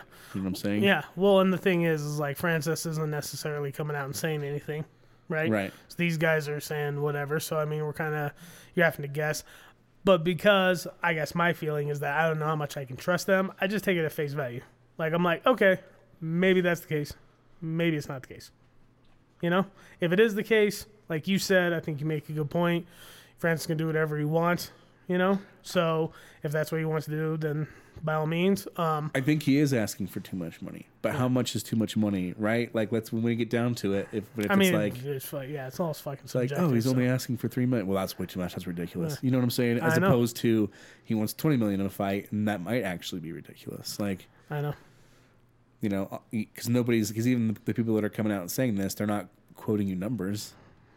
I don't You know. We yeah. offered him an eight fight contract for, you know, three million dollars to show, three million to win, and you know what I'm saying. yeah. So when you tell me he's asking for too much, but you don't tell me what he's asking for, well, and the thing, yeah, and the thing was, was like the UFC was going to offer him a lot of money too, and he turned them down because he wanted other things. So right? I don't know. That's all I'm saying. It's like if it was about money, the UFC was going to offer him a lot of fucking money. Right. So So it's probably not about money. And and and I honestly didn't think he'd sign with another MMA promotion until after he'd had his boxing fight. Anyway. exactly, exactly. So Yeah, it's true. Um, and then uh, Pereira after his uh, loss to Adesanya, um, yeah, he's three and one. yeah, Um, yeah. he uh, is talking about wanting to go to two hundred five, and says that that's So we ta- sort of so remember we talked about this Yes. one of my previous shows because win or lose, that's where I thought he was going. yep, yep, And so all the evidence I've seen just reinforces my stance. I think it's a done deal. I think that's where Dana wants him to go. I think that's where he wants to go. yeah.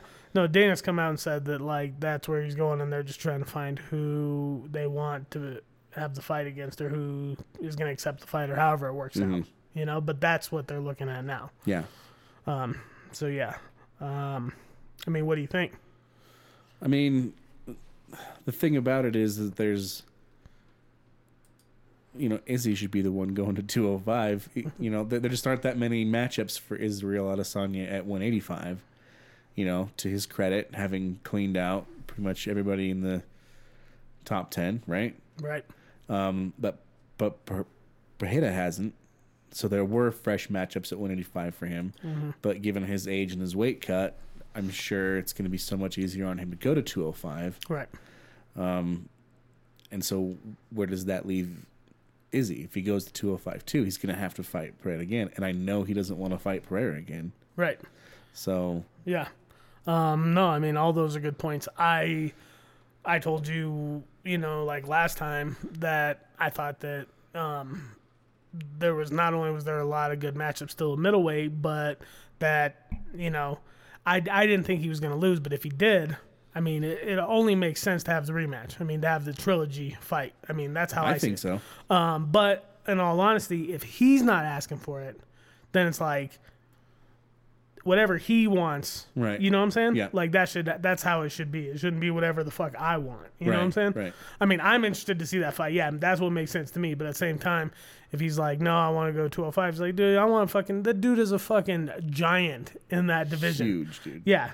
And so if he's like, I'm done fucking cutting that weight, I got the title, I'll leave, you know? I Mm-hmm. mean, he's got 3 1 over the dude. He's not really losing anything, you know? So, I mean, so, No, so the other thing I've noticed about uh, Pereira is he's such a polar opposite from Israel Adesanya. Yeah. like he's very mature. Yeah. he's very classy. It like that kind of stuff doesn't bother him. Even Yeah. his statement after the fight, he was like, "Yeah, you know, he, he got me. It was good."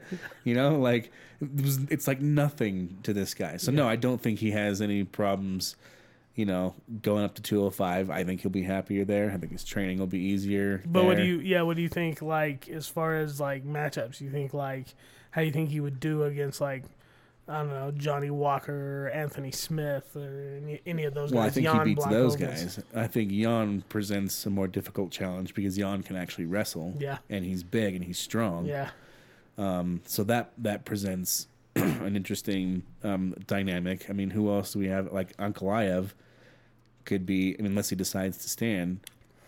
Um, but I, I think we've, I think we've pretty much learned Uh, you can't count out Nikita. That's all I'm saying. Okay? I'm, I'm, I'm counting out Nikita Krylov. you can't I'm, count I'm him out. counting him out. No, you can't count him out. I'm, I'm, Um, I'm counting him out. I think we've learned that you have to, um, you have to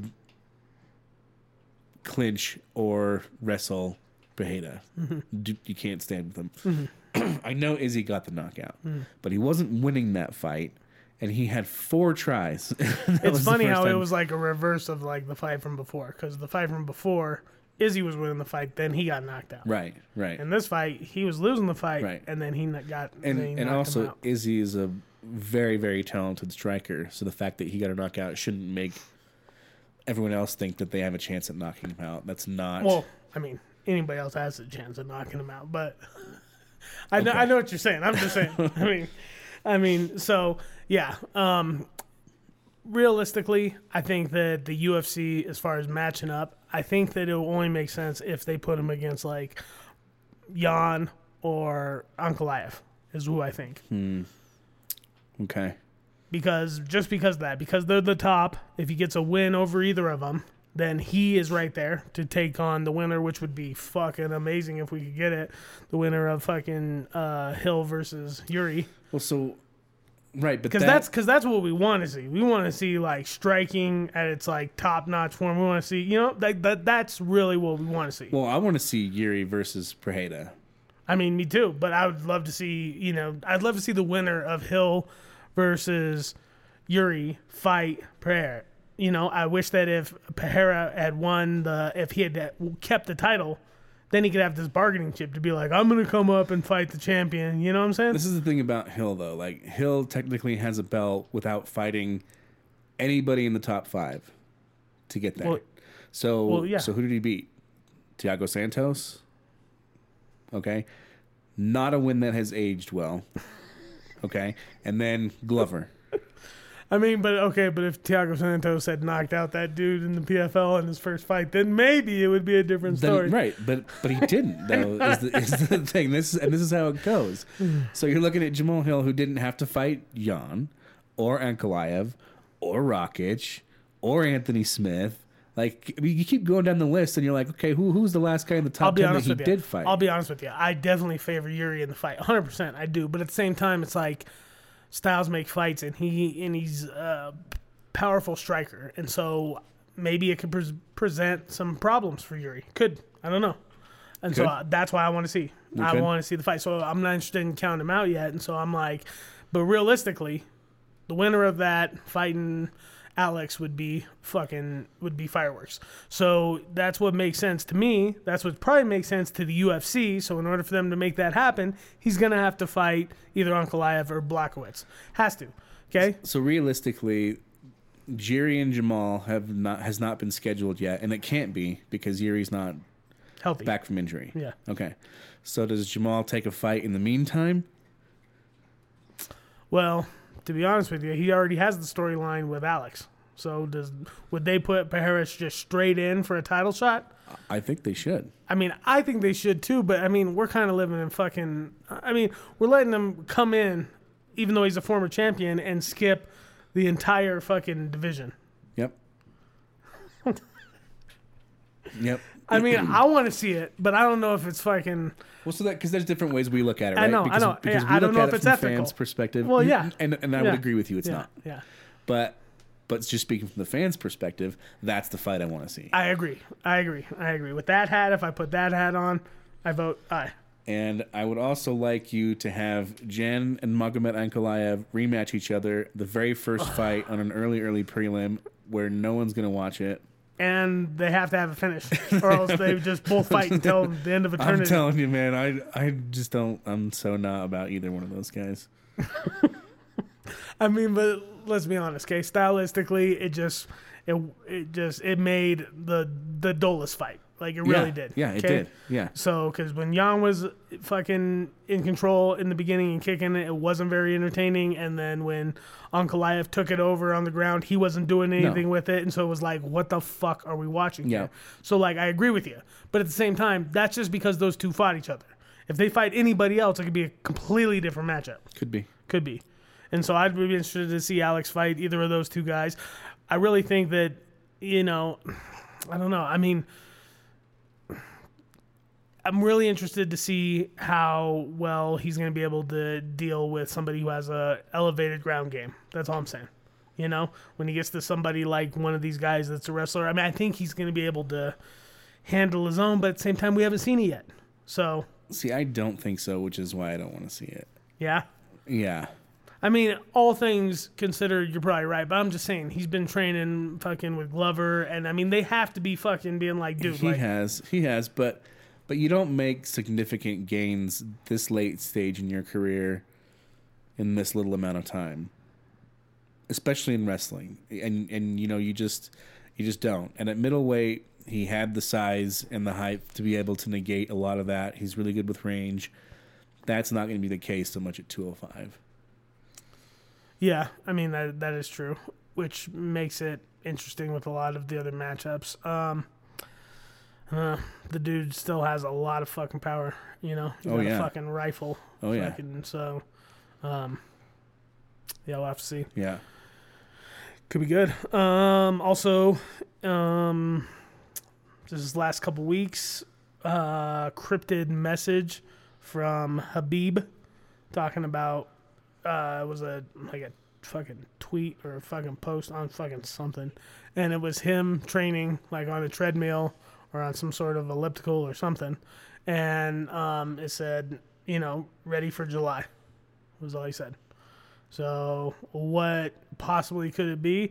I don't know, but it's definitely not MMA or boxing or anything that's like really combat related. It's got to be like fucking like chess where they get all get together and like stand on the board as set different pieces and uh, then fucking I mean, you don't think don't it'll be some sort of like exhibition grappling match yes, or of course. That's obvious. Yeah, that's is that what you think yeah. it'll be? Yeah. Okay. Yeah. Okay. Yeah, and he'll probably be I don't know. He'll probably do something maybe for his own promotion. You don't know? He he could just be just he could just be talking about Islam for all we know. Oh, he's gonna go start training. He's training to get ready to go train to help Islam. That's what you're saying. I don't you know, I don't know. I know, I know. But it's not fighting. It's it's it's not going to be in the UFC. It's not going to be MMA. It's, It's not going to be boxing. It's, it's not. But I but I guess I could see some sort of exhibition grappling match, yeah. Yeah. yeah. You don't think BKFC got him? You don't think that?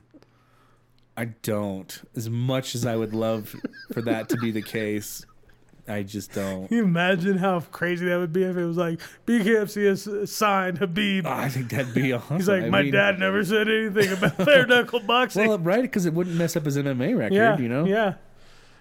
It's never gonna happen, but it's a No, nice thought. no, definitely Um, not. also, uh, you know, this week big news was uh, Oliveira got pulled out of his uh, fight versus Dariush for the next pay per view. Yeah. Um, I believe that there was another fight that also um, got suffered from that main card, and so there's only three fights now on that card coming up. Um, and so they're trying to scramble and figure out who to plug in there. Um, I think that as of this broadcast, the most likely is going to be Gilbert Burns, and they're trying to figure out who it's going to be. There was some talk of Dustin Poirier. of Belal, and then there was the Dustin Poirier. Um, what do you think? What are your thoughts? So, I think they need to stop yanking Dariush around, and I think he should be 100%. fighting I- Islam. One hundred percent. Um, that would be ideal. Let's give the man a shot. I'm not saying he's the first you're going to win, but that fight needs to happen. I mean, Dude- nobody, nobody has ever been more deserving ever of a title shot ever. Let's just put that out there. Right. Um, so looking for somebody to replace Oliveira that's up at the top there. If it's not Islam, because Islam's one of those guys that doesn't fight during Ramadan, so he might not fight until It's over. Freaking October anyway, right? Like, Well, yeah, I think it's like July or something, maybe. is it okay? So Yeah. August, Yeah, but they don't even train during Ramadan, so it would still have to be like December. yeah. But um, so that would be ideal. We'd want to find somebody who's up there that could rep- that Dariush could fight. Yeah. Okay, but barring that, like is like you were saying, because the rumors we've heard have been centered around um, Gilbert. Um, I, I mean, I think I would prefer the Belal fight because I don't know what he has to gain from fighting Poirier. Yeah. Um, that's what I wanted to see too.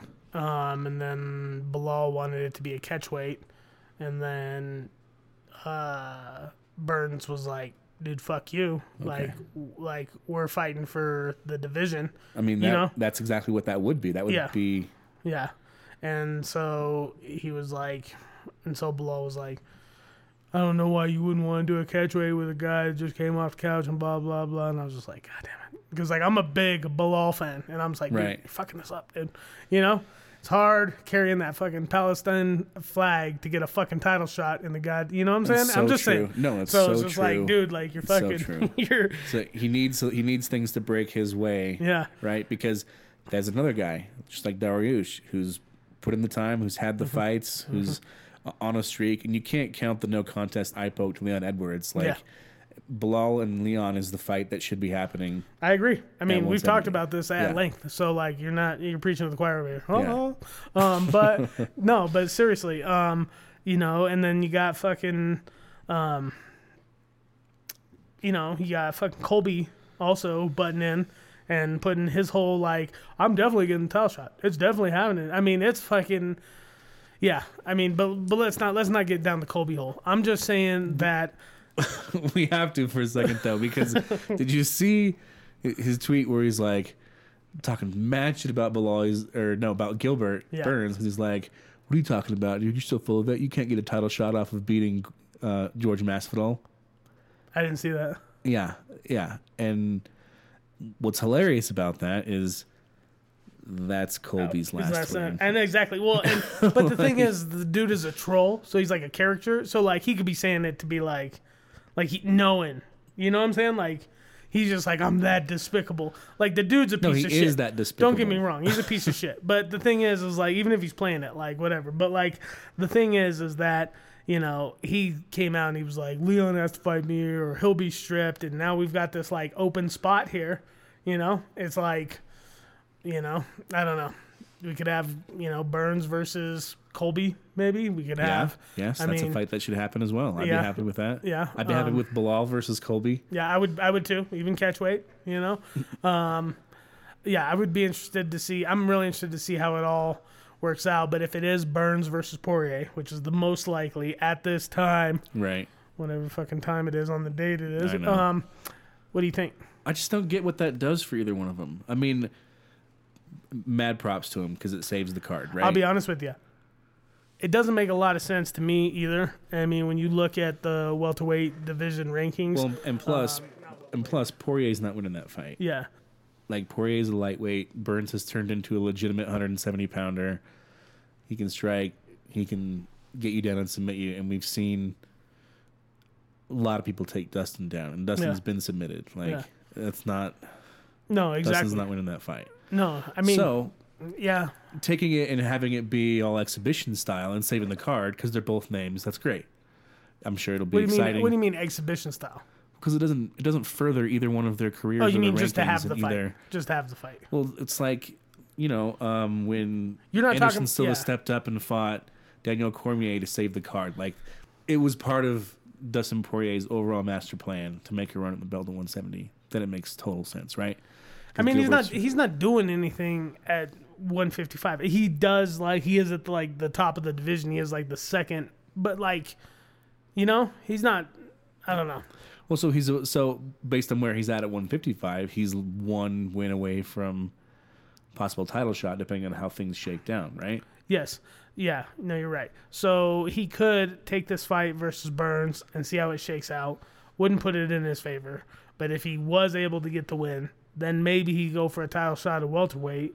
but I don't know. I mean, it, I don't know. Like he is number two, and there's been other fighters like Dariush, right? For instance, that they were like, there was an interview I seen where Dariush was like, yeah, like I should be the next up for the title. He was like, but when I went and talked to the UFC, they were like, there's other guys above you, like Dustin Poirier, is what the is what he said. Right. So So if Dustin Poirier wants to save the card and take a short notice fight, why not step in against Beneil Dariush? That's a good fight. Yeah, I mean it is a good fight. It is, and I mean if yeah, if Dariush would do that, I would. I think he would. I don't know. I think he would do it. He was saying something about that they already offered him. So that what they did was they offered him the rematch versus Oliveira. Well, not the rematch, but the to do the Oliveira fight again and do it in like July. And he was like, "I'll agree to that if." Um, I get an automatic title shot if he backs out, and if he backs out, I get a pay increase for something. Right. And then they were like, okay, deal.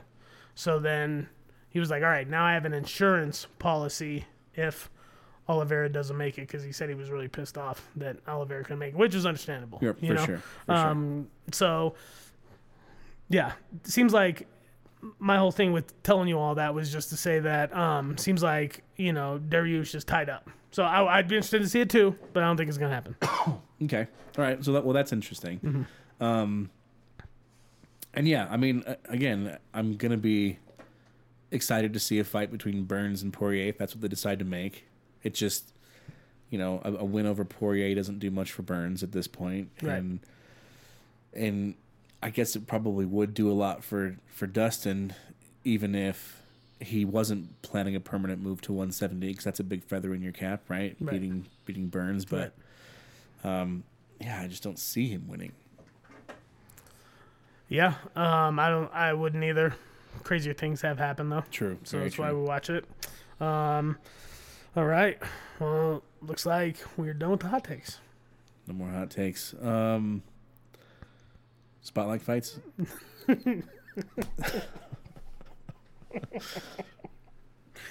Nope. It's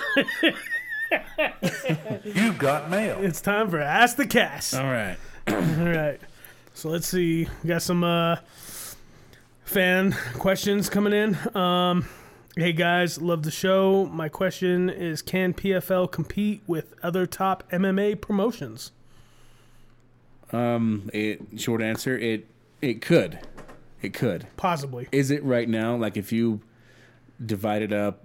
Well, obviously not now. Obviously not now, right? I mean, but but based on the fact that it has this different structuring, they would keep talking about this fucking point system, right? Right. Right. Can it compete with the other top promotions? Because it's the only one of its kind that's like that. Yeah. you know what I'm saying? I think it could. I think it should. Like it, I want it to. I want it to get big enough to where it's taken a big enough piece of the pie where the other organizations are going to have to look at what they do and if not have a season at least do some tournament style things. Like Yeah. I really think that's um, where this needs to be. I also like um, one of the things I've noticed about Americans and the sports that they really like is they really like statistic based sports. Right. You know, Americans really like to throw out a million and one numbers about whatever team or whatever player that, that they like. And generally speaking, MMA isn't set up that way, right? Like you can't be like, oh well, so and so should have the odds because statistically Right. Right. he, you know, does this and this and this. yeah, because you never know. Right, exactly. how. Yeah. Right, exactly. Um, but one of the things that the PFL really does is it really leans into the statistical part of I'm sure. of their fights. You know, they're measuring To a flaw.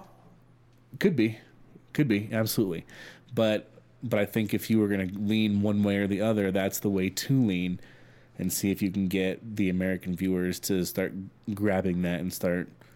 You know, using that. Well, according to PFL statistics, so and so does this. So and so throws strikes at this speed. So You're, and so. no, you're right. You're right. You make a good point because a lot of um, s- sports, you know, is heavily um, surrounded with statistics, and there's a lot of fans that really get into the Right. statistics side. So I mean, I definitely see what you're saying.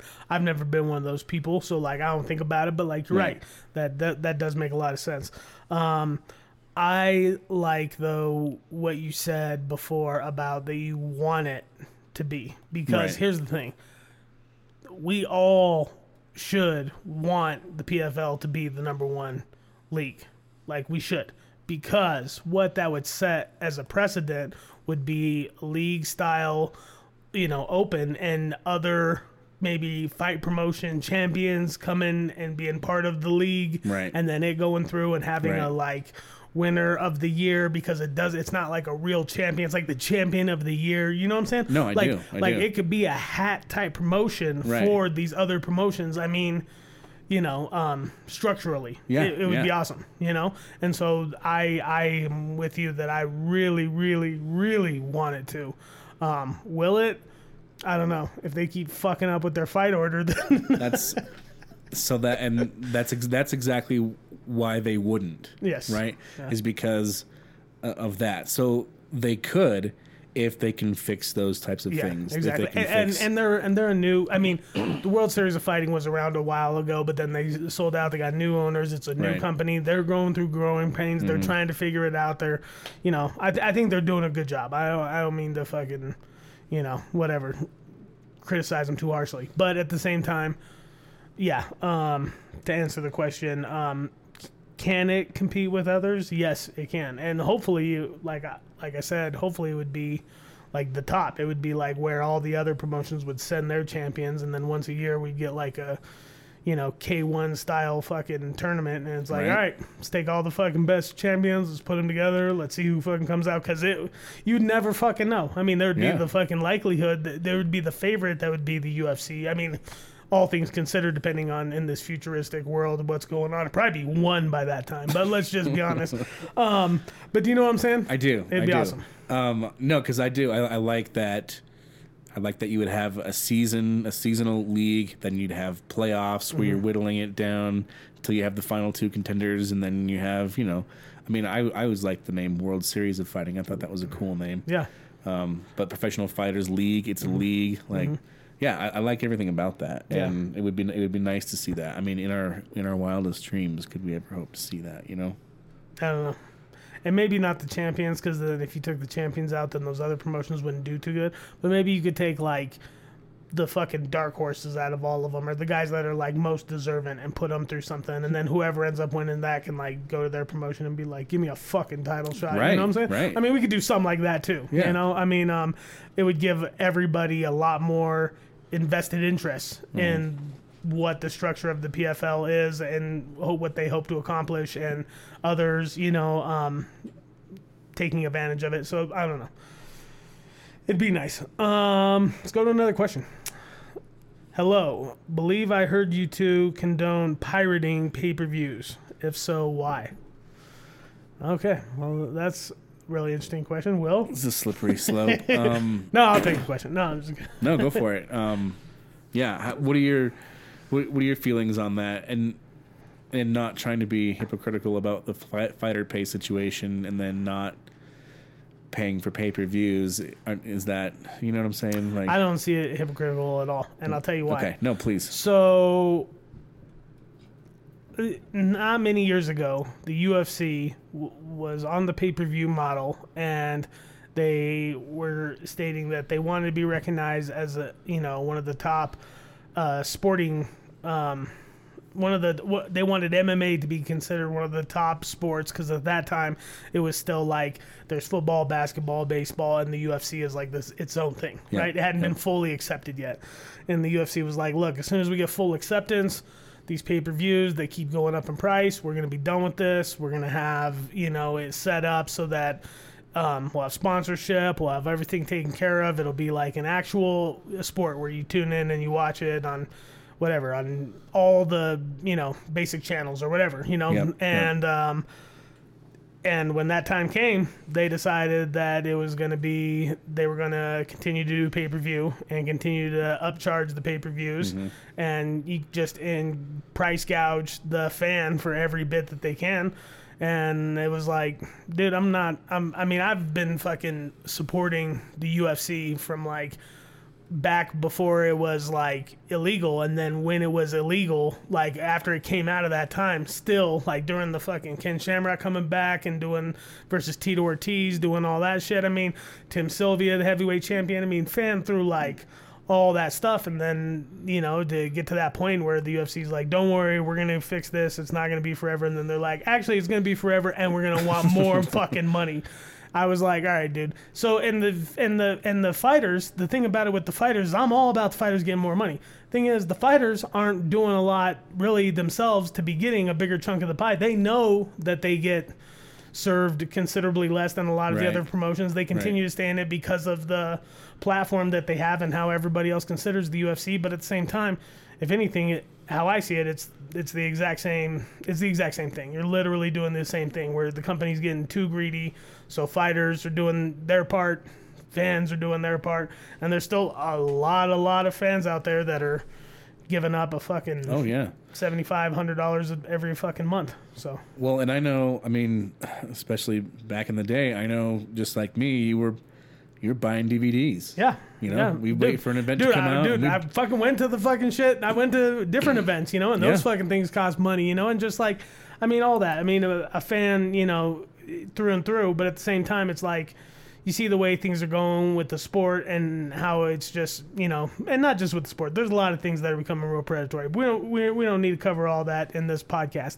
I'm just saying that, like, with the with the pirating with the way it is that's what pirating is there for it's there for once it gets to a point where they're trying to take any form of media and, and gatekeep it then it becomes something that everybody shares in you know because it because it is so uh, I am a fan, um, and I have condoned it, and I will continue con- condone it, and that's my position. But I know that you don't share that position. Uh, I, I, I'm not that far off. I just there are what what kills me are these really really weak pay per view cards, and those are definitely the ones I'm I'm pirating. But but you throw you know three title fights or some really big names on a pay per view card, and mainly just because I don't want my stream to cut out while I'm watching a really good fight is my motivation to pay for the pay per view. that's true. That's true. That is 100% a fact. but but like I said, if it's you know if I've got I, there's no way I can say this without pissing people off. If there are some fights I'm not super excited for on a pay per view, I'm gonna pirate that shit. Okay. Uh, I think I think I think there's a lot of people that feel the same way you do. I'm probably one of the extremists on the other side, and then there's extremists on the other side that are like, "Fuck you, I'm paying for everything. That's just how it has to be." Right. Right.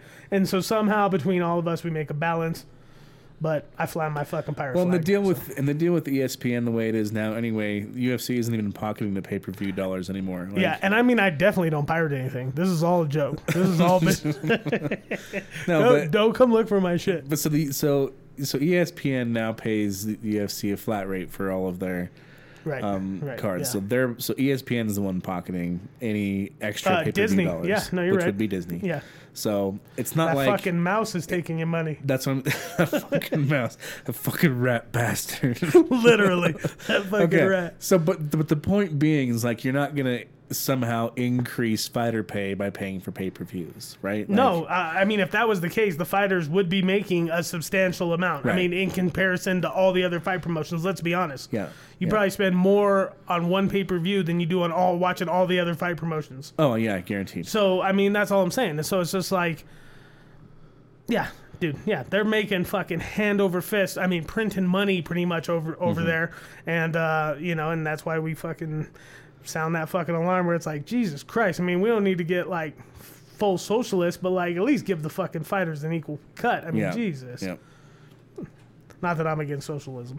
Not, not that I'm for it. Um, all right, so moving on.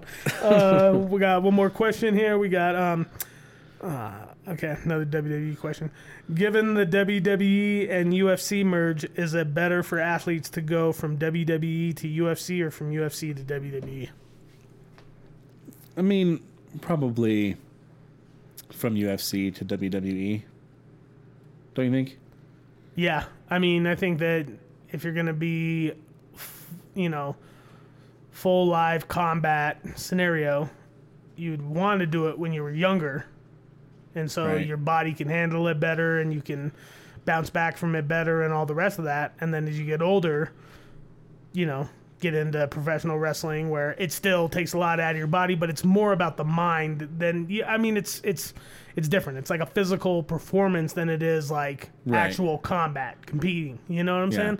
Um, and so yeah, I think that that probably makes sense to me. But at the same time, it's not that you can if you went the other way. I mean, without people that went the other way, we wouldn't have like Sakuraba and everything that he's brought forth. Right, You know what I'm saying? So right. there's been a lot of other legends and a lot of other people that have come into the game from the other way. So I'm not saying that like one's better than the other. I'm just saying like from an outsider's perspective, we're not. Well, yeah, from an outsider's perspective, from just being able to like think about it from the physical part, that would that would probably make the best sense to me. Um, but yeah, I'm sure that there's I'm sure that there's uh, strengths that you would get from doing the pro wrestling first, then coming into MMA. You know what I'm saying? Right. Um, I'm sure that like balance and you know depending on what you did in professional wrestling, um, you know, being able to uh, I don't know, like hold your body weight, being able to you know maneuver yourself. There could be a whole you know that's how you could end up with like um, what's his name? Uh, not uh, Pereira, but um, your your boy, the guy that um, light heavyweight that's always doing all the flips and shit. You know what I'm talking about? The Brazilian dude. Not Michel Pereira. Yeah, Michel Pereira. yeah, Yeah. he's he's a 170 pounder. oh, he's only saying. Well, he's a big fucking. He's huge. Yeah. He's huge. So, anyways, so but that's what I'm saying. You could end up with people like that. I don't know. Maybe he did pro wrestling. Maybe he didn't. If he didn't, he did some sort of acrobatic shit before. I'm just saying you could bring in elements. My whole spiel about the goddamn thing is just that you could bring in certain elements into MMA that could end up being a really good, you know, strength, uh, an advantage. Right. So, So- I'm just saying. No, I, and I and I agree, and I think I think the biggest one would be the wrestling. Right. Um, the one thing they don't seem to have. But they don't really is- do wrestling in, in professional wrestling. I mean, you want like college, collegiate wrestling in the UFC wrestling. I think It's it's it's, it's mic I- work. I, think their wrestling is very is very underrated. You're right. The mic work is what gets them paid, but these guys well, we do gotta watch have some DVDs. These guys. Dude, these bro. guys do have some wrestling. Uh, bro. They do have some wrestling pedigree. Where I think they lack is the striking. Like nobody's technically striking over there in the WWE. Like period at all. So I'm gonna be honest with you. Okay, as far as I don't watch shit nowadays, but the only people that they have that are gonna be like that kind of good, like wrestling, to give like to help the attribute of wrestling into MMA would be people that wrestled before they went to WWE. Right. That's all I'm saying. Because the rest of them, that's what they're there for. So they They're the mic so work. so they didn't all come from wrestling. No, Where did No. they come from? they come from all over the place. Some of them, like some of them, come from. uh There's a dude. You don't know how many of them, how many times, because I don't even watch this stuff anymore. But like around like WrestleMania season, you start seeing a bunch of promos and shit like that that start coming up everywhere. And one of the superstars, uh, th- that um was doing this thing was like they were talking about um who like what they thought about wrestling, professional wrestling, and they you don't know how many times they're like, well, before I did this, I never even knew anything about it or cared about it. But then I was like working out, and somebody was like, "Oh, you could make some money doing this," and then I started doing it, and then. Hmm.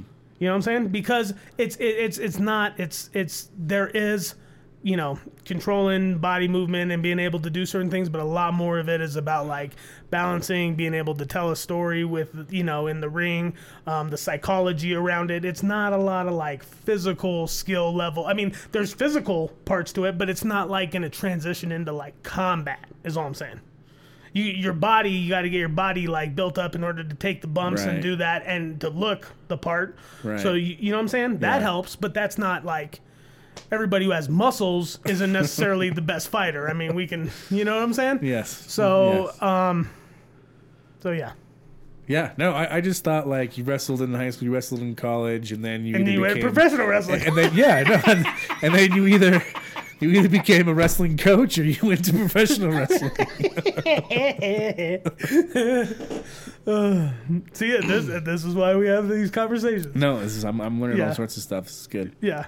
Um, yeah. So I think we're both on the same agreement that it makes logical sense, all things t- considered, for to go UFC to WWE, then to go WWE to W to UFC or MMA rather. Let's just I mean that was the question, but professional wrestling from MMA to professional wrestling rather than professional wrestling to MMA. Well, because I mean, the UFC and the WWE is that's the merger, so that's why it makes sense Yeah. that you would be, you know, more likely to make that switch because of the merger, right? Right. No, exactly. Exactly. And I think that's why the question came up, but but at the same time, yeah, I'm just saying could be anywhere around. You Right, Know? right. So, um, all right.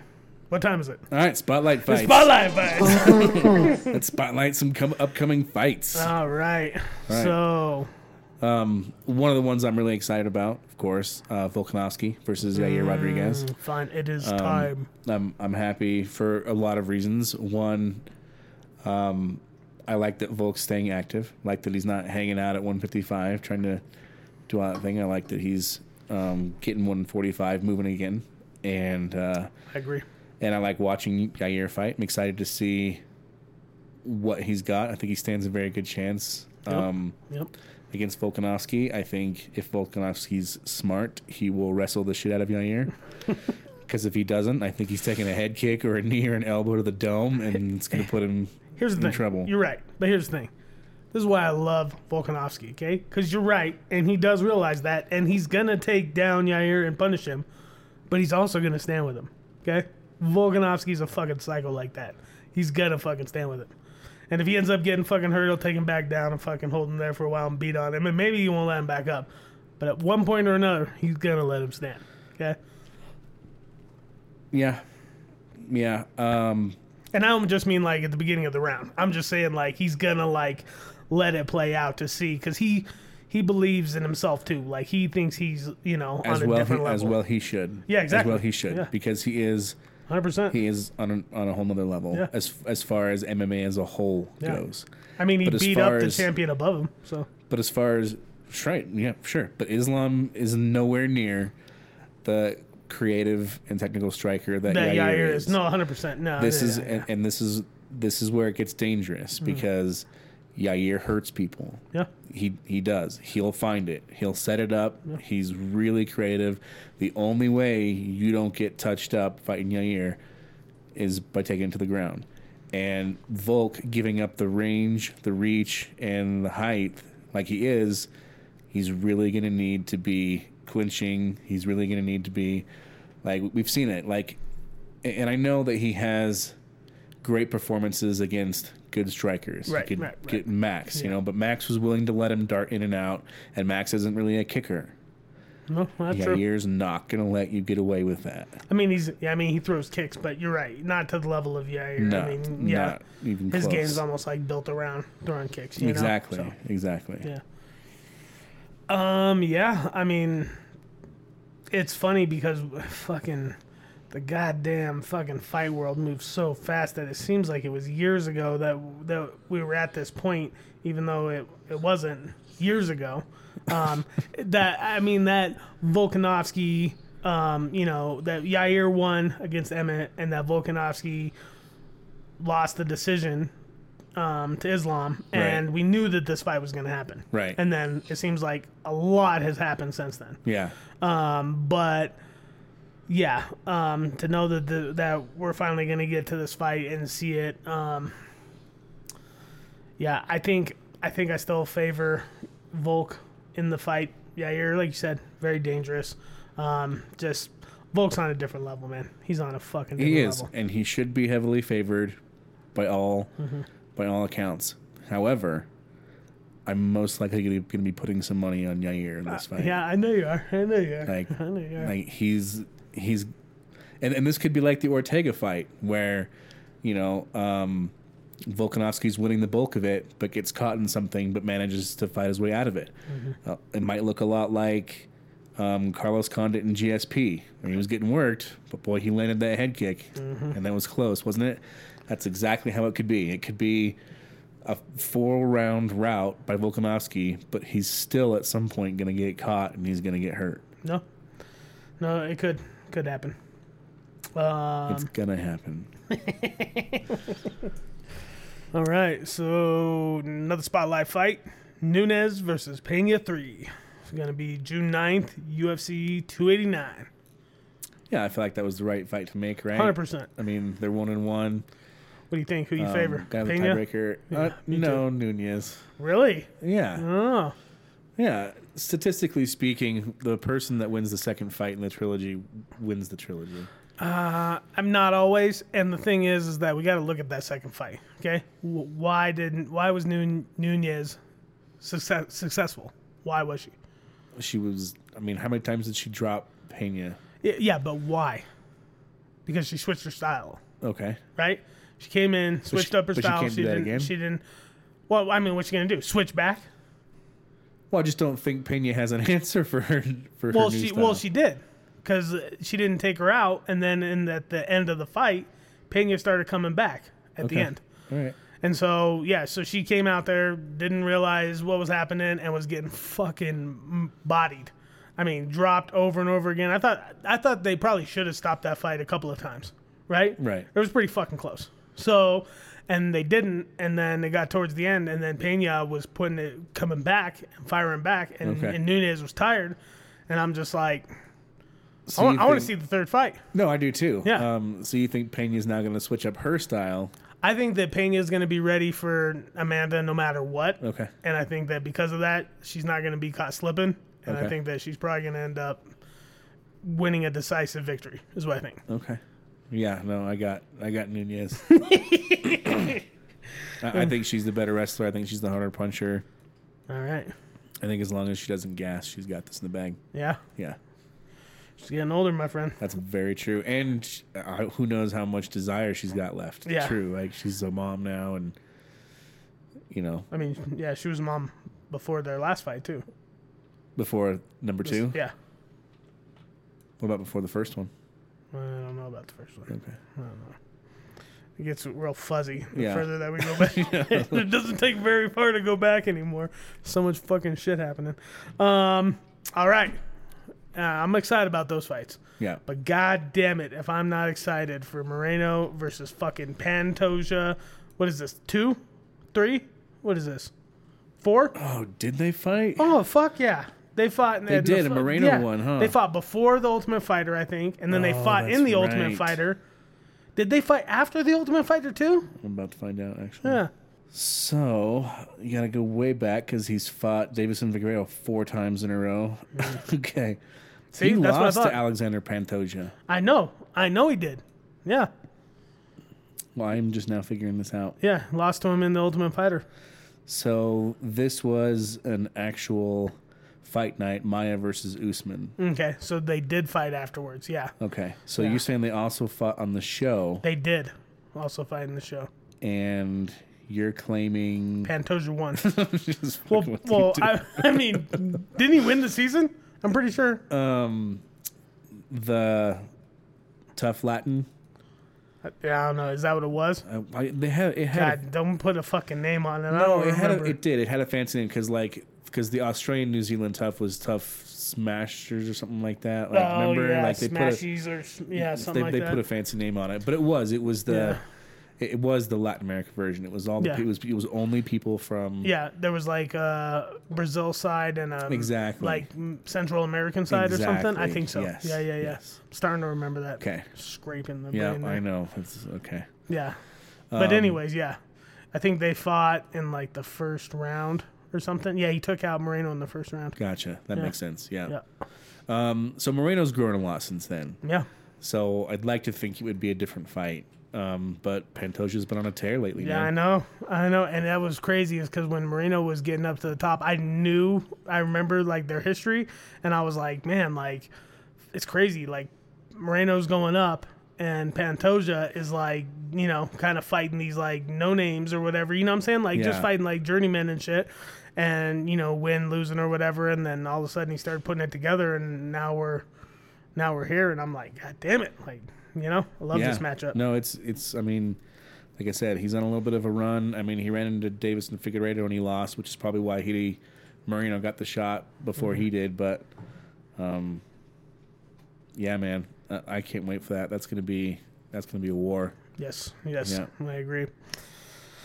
All right, so we are now to the mega fucking long preview. Preview.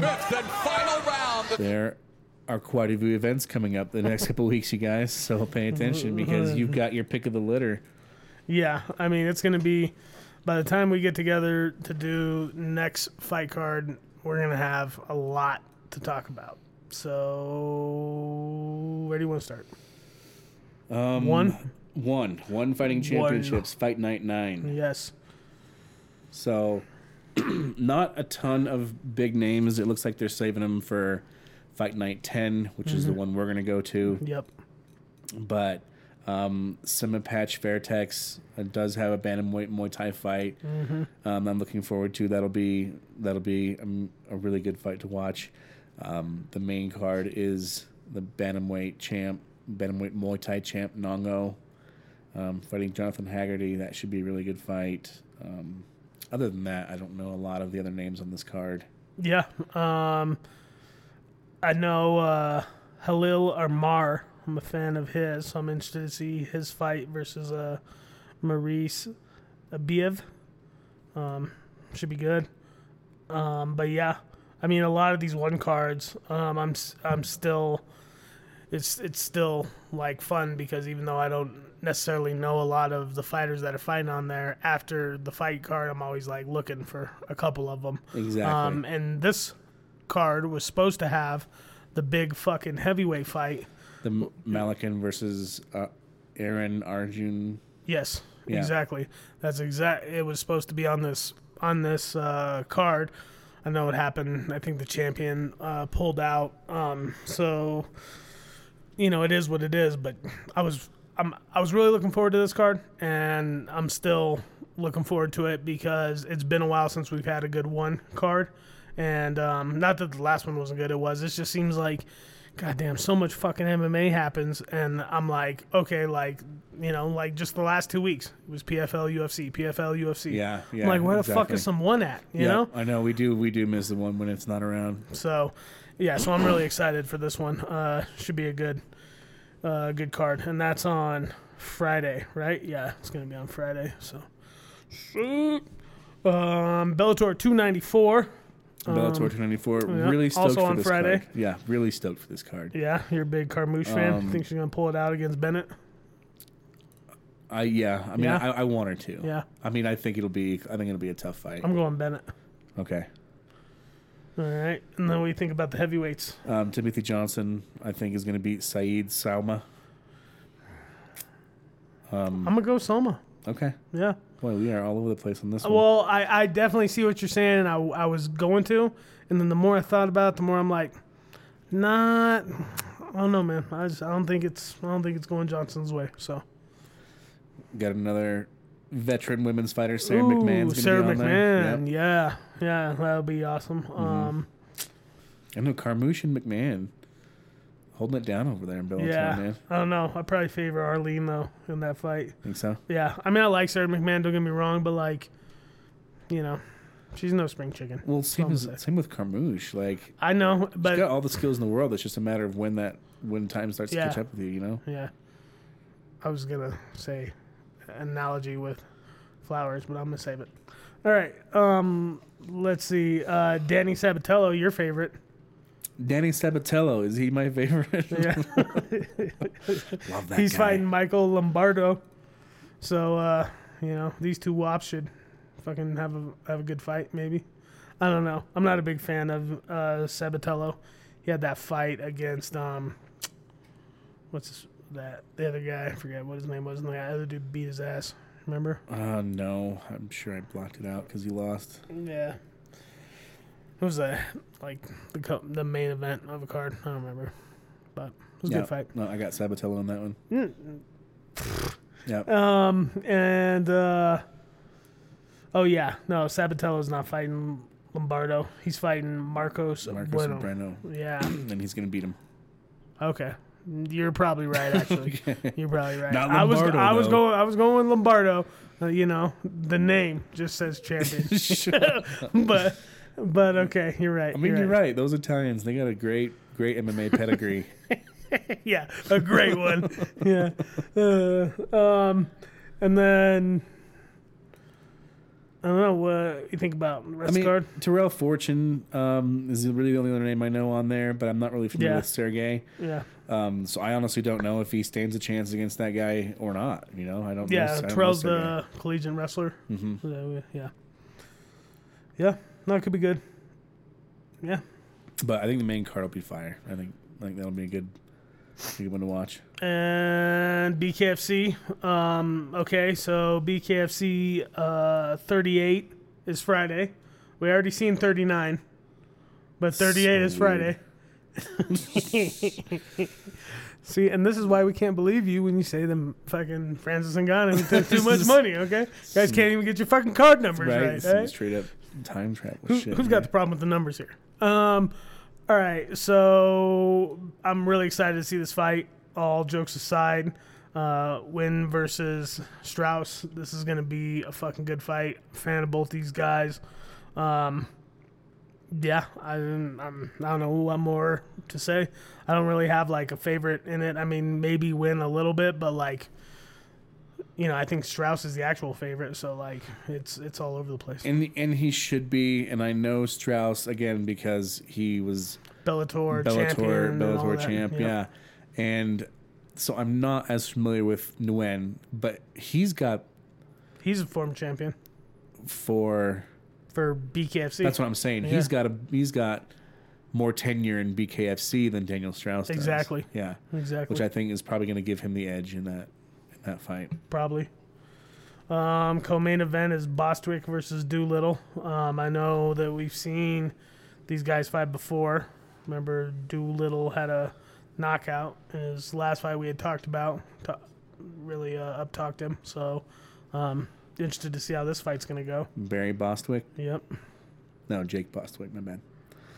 Um, who else do we got on here? That's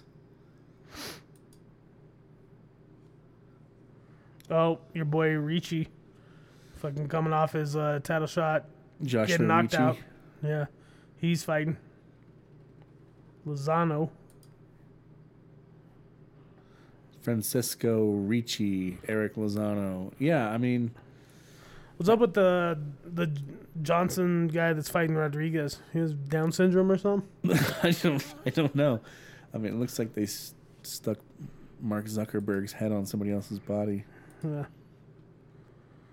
Fuck Townsend. I thought that that was uh fucking Justin Eilers. I was like, God damn, I thought that dude died. He did.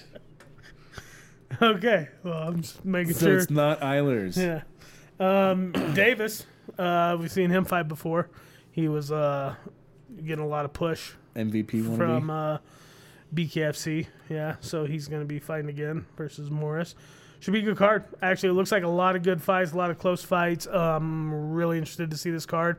I was really interested to see it last month when it should have happened, and it didn't. And I so made plans around you were going to St. go. Patrick's huh? Day. Yeah, you were going to That- go my there. whole St. Patrick's Day was set around B- it's a good thing. BKFC You, you, 38. yeah, it's a good thing you got to sell those tickets.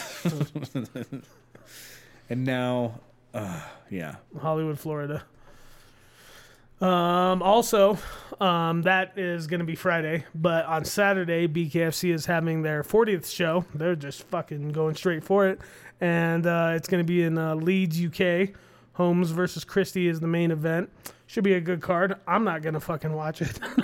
I mean, so it's all hometown boys, right? Which is Yeah. why they're doing it. Yeah. They do, like, BKFC does a lot of these regional. They do, they do, but usually they don't like have their m- major cards as the as those cards. Gotcha. They'll have like BK FC UK or BKFC Gotcha. Thailand or Gotcha. you know what I'm saying. Right. But yeah, they're pretty proud of this card, I guess. Moving on, we've got we've got uh, fight night, UFC fight night um, on Saturday. Uh, main event: Sergey Pavlovich is gonna decapitate Curtis Blaydes. you think so? Um, I think he's gonna knock him out. I think he's gonna put him to sleep. I don't know if he takes his head, but I think he's gonna put him to sleep. Um, Yeah, you don't he's think, too strong. He's got enough defense to keep Blaydes at bay, and Blaydes is gonna take many shots, and he's gonna get one right behind there, and he's gonna go. You down. don't think Blaydes has the wrestling to? Yeah, he does, but he's gonna get knocked the fuck out. Okay. All right. Um, I have obviously a much higher opinion of Curtis Blaydes than you do. no, I like Curtis. I didn't mean to fucking. and not that I don't, and I, and I do. I actually do think Sergey Sergey is um, is the next man up. People need to be worried about heavyweight. I do. Curtis Blaydes has been around. He's beaten a lot of good guys at heavyweight, though. Yes, That's the thing. No, he has. No, Like, he, he has has. a lot of legit wins. Hundred percent. He Um, he totally is deserving of his number four spot. Like he's fucking he's right there. He's like that dude that you got to get through in order to get to the fucking promised land. You know what I'm saying? Yeah, To yeah, be I in the do. fucking top three or whatever, you got to beat this motherfucker. You know. So I, I'm not. I'm not. I really am not discarding him. I'm just saying like. Sergey is like leading the charge on this new He is. fucking Absolutely. class, the new generation of heavyweights, and fucking he's like Fedor in his prime, but a like more like cleaner and cut version. Um, you know, I mean, probably more skilled, really. Even let's be honest. You know, I mean, it's about timing, right? he's- but like, He's bigger. yeah, no, but I'm just saying, yeah, like just putting all the skill to putting everything together, the wrestling, mixing it with the striking. I mean, just super powerful. Yeah, I'm, I'm, I'm really, I, yeah, I'm I, really. I want to see. I want to see what the odds start closing at because Curtis Blaydes has worked really hard on cleaning up his striking. Um, he can strike really well. He's a fantastic wrestler. I think if he keeps it clean, I honestly think he can beat Sergey Pavlovich. Nice, I do. nice. Yeah. He's gonna have to keep it clean though because he, you know, Sergey could knock him out, Yeah. But This reminds me of the Gerald Meerschaert fight. the shades of G- shades of GM three. I'm just kidding. I was no, no, no. You bring up a good point. You do, and I don't mean to discount him. I really, I probably did, but at the same time, that's just how I feel. Um, let's talk about Brad Tavares versus Bruno Silva, though. I mean, How is Brad Tavares still around? That was like my question. Like this dude has been fighting in the UFC for like ten years now, man, um, yeah. I mean, that's kind of you know and getting slept by most people. Usually, he has, but he slept a couple. So, yeah. I mean, what do you think about versus Bruno? I think it's Bruno. I think it's Bruno's fight. I think Brad Tavares is one of those sacrificial lambs they give to the the people that they want to push at that weight class, and so I think, yeah, I agree. I think that Bruno, um, he's just super durable. I mean, he hung in there with Alex through that whole fight. The dude, you know, he could take fucking, he could take a bunch of fucking punishment and fucking still fight his way through it. So, um, Brad, maybe not so much. Brad has everything that he, uh, you know he needs to knock out uh, Silva. I, I think he could. I know he could, but is he going to be able to pull that trigger before Silva pulls his? You know, no, no. No, definitely don't think so. Um, But really interesting matchup is uh, our boy Bobby Green versus your boy uh, Jared Gordon. Jared Gordon is not my boy. oh, I just thought because you know he beat your boy that that was your new boy or whatever. Uh, he lost to Paddy Pimblett. Oh, did he? Uh, that. I mean, I, I yeah, he didn't win. He didn't win the decision, but uh, I mean, I just checked on. I just checked Oh, online. yeah, it looks yeah. like he's got a big L right next to the Paddy Pimblett fight. So, yeah, for a lie. Yeah, exactly. Um, Oh, it's a- no, it's a good one. I Um, know. Yeah, I, I mean, because Bobby Green's coming off a nasty knockout I know. from Drew Dober, I know. right? But Um, up until he got knocked out, he was looking really good. he was he was throwing it down. Yeah. He was he was bopping him up. But that's the thing, like And the thing is, is that Bobby Green doesn't seem like he's that type of person that he's gonna. It's not gonna like hold him back mentally. I think that he kind of is like a free spirit. He's kind of just like fuck it. You and, know? and I don't think Jared Gordon's the type of guy that's going to knock out Bobby Green. But I do think he could slow the fight down, clinch him, stall him, get him on the ground. And I do see him walking away with the decision. no, you're right. You're right. And and I could see that too. I could see that too. 100. percent I could see it too. Um. Yeah, I'm gonna go Bobby. I think he's gonna fucking Yeah. put the pieces to the puzzle. I think he's gonna fucking cross his T's and dot his I's and fucking.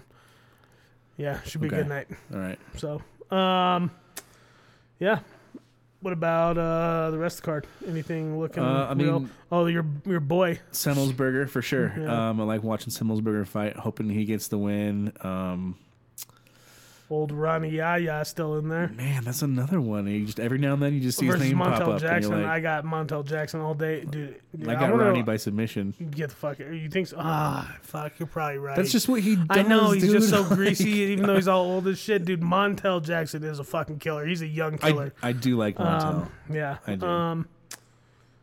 oh, Muhammad Usman. Oh fuck! I forgot about Muhammad. Yeah, Kamaru's dad. Yeah.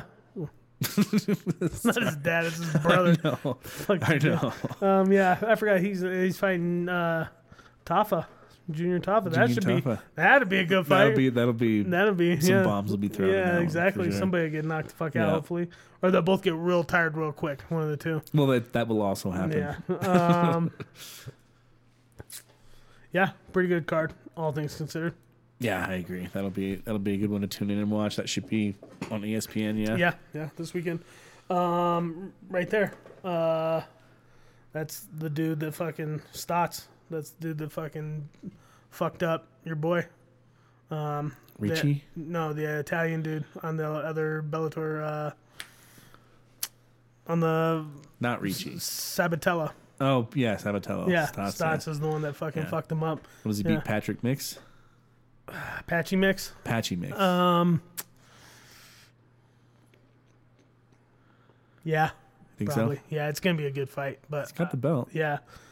Um yeah, it's the tournament championship and you know, Stots is 19 and 1, Patchy's 17 and 1. A lot on the line. I'm. You know, I might be going Patchy. Yeah. Yeah, it'd be a good fight. Uh Lima Lane McFarlane, she's uh fighting also in the co-main event. Um Let's just talk about this real quick. Well, no, let's finish the card and then we'll talk about it. I want to talk about Hawaii. Okay, we're gonna we'll get into Hawaii. but let's just- Hawaii. Yeah. We'll just move on. Anyways. Um Aaron Pico, the fucking prospect, is um I- Does he still fighting. count as a prospect? I mean, he's got considerable name value and because of that, How many losses before you're not a prospect anymore? uh, maybe one more. Maybe one more. Okay, one more. Got one more, buddy. Yeah, I mean he's he's you know third on the card from down. He gets another win here, maybe a couple more wins. You know, fucking Okay. uh, Ray Borg versus Horiguchi. Goddamn, that fucking thing's sleeping on the fucking Yeah, card. Jesus yeah. Christ, Ray Borg didn't realize that was gonna be there. Like holy awesome. shit. That's awesome. Yeah. Um yeah, uh I got Horiguchi. I think Horiguchi fucking you know, I don't know, it's going to be a good fight, but I I definitely think Horiguchi's going to be able to pull it out. So um Yancy Medeiros. Damn, it's looking like an old fucking UFC card now. No Uh, kidding. yeah. Um, Yancy Medeiros. I always liked Yancy. I Fighting, didn't uh, realize Charlie he was Leary. in Bellator. Yeah. Well, I'll be rooting for Yancy for sure. Um, yeah. What about the rest of it? Anything jumping out to you? No, I think the main card's got all the names.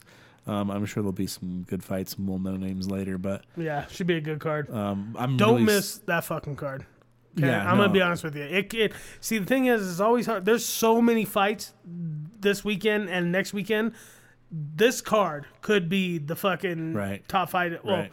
It's. I mean, I don't know. That BKFC card in Colorado is looking pretty sick. But I'm just saying. and it's BKFC. Yeah, but you never know. So don't fucking sleep on it. That's all I'm going to say. This card has a lot of potential. Moving on to that, it is BKFC 41 from Colorado There you go. next weekend. This is the fucking. This is the big one. This is the big card. This is this is the big boy. The, usually they have Knucklemania is their big card. This card's bigger than Knucklemania. Bigger than A hundred percent. Uh, we Just the have names alone. Yeah, we have um Perry versus Rockhold main event. Yeah. Fucking, Yeah, and and we've already God, talked about it. at light heavyweight too, which is the, it's so funny because Perry was fighting at 170 in the UFC, Yeah, and I know he's given up height and reach on Rockhold, but I think Rockhold is too chinny. I don't think he throws hands very well. I My- think he's a kicker. And- yeah, no, I agree, hundred percent. My only worry is because it's at light heavyweight that Perry doesn't take it seriously. that could totally be. Yeah. that could totally be. I Yeah. mean, how serious do you think Rockhold's taking it though? I think he's taking it pretty serious. Okay. I think I I think he's taking it as serious as he would take it. Like you know, he supposedly took that Costa fight serious, and he looked like shit in that fight. So I think cardio did, So yeah, sure, so I think so. You're asking me how serious he takes it. I think he's gonna take it serious. How does that translate into his performance? I I don't know. Well, he should have better cardio striking than he did trying to wrestle Costa. Costa's just such a big dude. Like I can see Yeah. anybody wearing getting worn out trying to wrestle that guy. Yeah, no, you're right. Um, and then Chad Mendes versus Alvarez. Yeah, dude. Eddie.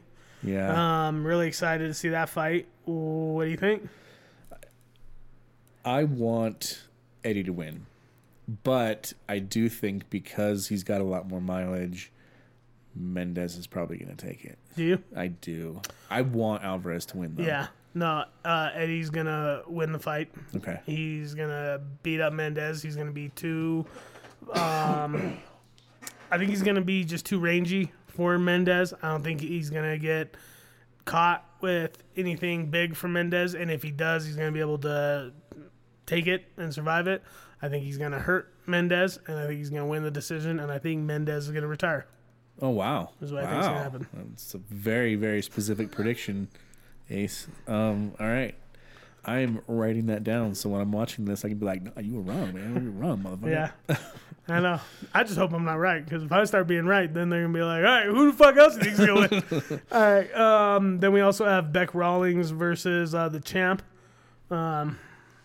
I don't know the champ. Um, I like Beck Christine Rawlings, Farah. but um, I mean, yeah, six and one, all at B, all Yeah, at bare Win. I mean, wins over Britain Hart and a couple wins over Britain Hart. Yeah, she's fucking. She's one tough lady. isn't that isn't Hart who Rawlings just beat to get the title shot? Wasn't that who just fought? Wasn't it Rawlings and Hart? Yeah, but I think Hart won that. Oh, but she still gets a title shot. Okay. Well, she has name value, and um, Hart already fought Christine and lost. Yeah. She fought her again and lost. So if Rawlings can't be Hart, Hart can't beat. no, because that's that fucking math that, that's never makes BKFC sense. math. That don't makes no sense. MMA math doesn't Nope. work, but BKFC math does. Um, but the one that we haven't talked about is motherfucking Camozzi is fighting on this Chris motherfucker. Camozzi, Yeah. this fucking guy. Yeah, dude. so fucking Camozzi is fighting his second fight on this card. Obviously, it's in Colorado. Um, Spoon or Spun or whatever, he's gonna get fucking. He's gonna get murdered. It's gonna happen. Oh, you think so? Oh yeah, I don't know, man. I've Yeah. never been. In, I It's never gonna thought happen. Chris Camozzi really had a lot. he Um, looked really good in his last fight. He had some. He had some good fights in in the UFC. Um, he's had some other good fights and some other promotions. He's had some knockouts. Is what he's had. Didn't didn't And he end up taking like three short notice fights against Jacare and having to fight him like three times in a row or something like that? I don't know. I know he did at least once, and he didn't look terrible in that fight. Yeah, he ended up getting submitted, but I mean, it's fucking Jacare, you know. Yeah. He still was throwing. Um, yeah, really excited to see that. Um, then we got fucking old Brendan Grits, um, also fighting on this card, um, against Torres, our boy. Yeah. Yeah. So, uh, yeah, what do you think about that? I like both those guys. It's tough for me to pick a winner between those two. Um, but the head says Torres though. Yeah, probably. You're probably right. Yeah, and a lot of other good fights on the card, but it should be fucking stacked. Yeah, I'm stoked for that one. April super- 29th, I'll be I'll be watching that one for sure. Super excited.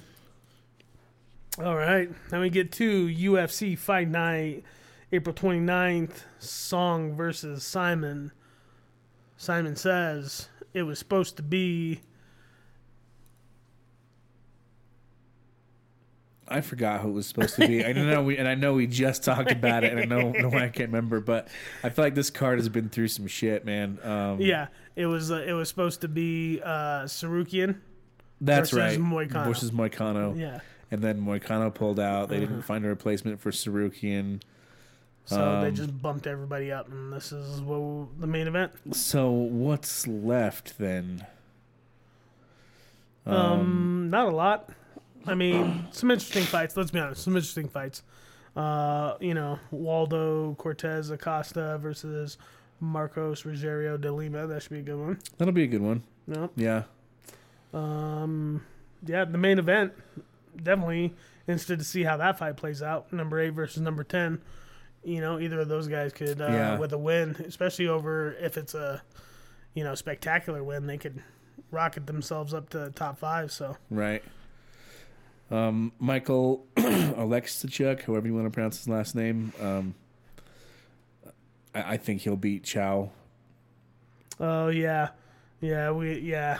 I remember. Um, remember watching both of these guys fight before. Um, that uh, Mikhail Oslenchek. Yeah. Um,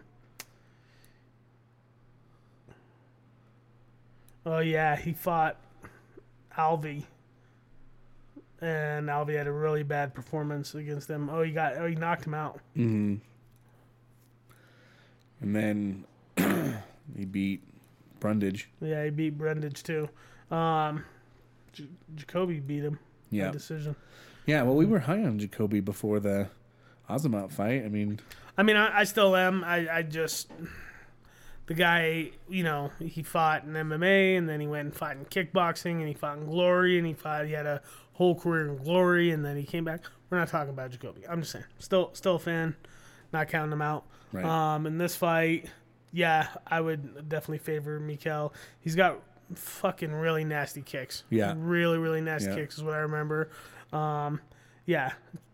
And Chow's a good grappler, but uh, yeah, he's gonna get fucking kicked. So I don't think. Yeah, I just don't think he's going to be able to get it to the ground, and I think he's going to end up losing a decision. yeah, and then Cody Brundage also Yep. fighting.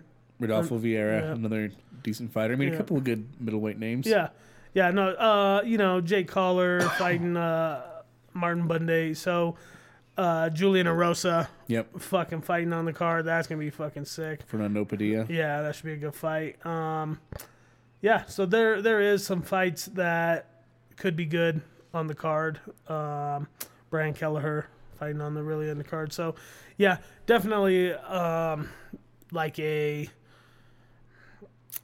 more technical, uh, good matchup type card. You know, something to fill out, um, get ready for because the weekend after this, fucking, it's gonna be double stack.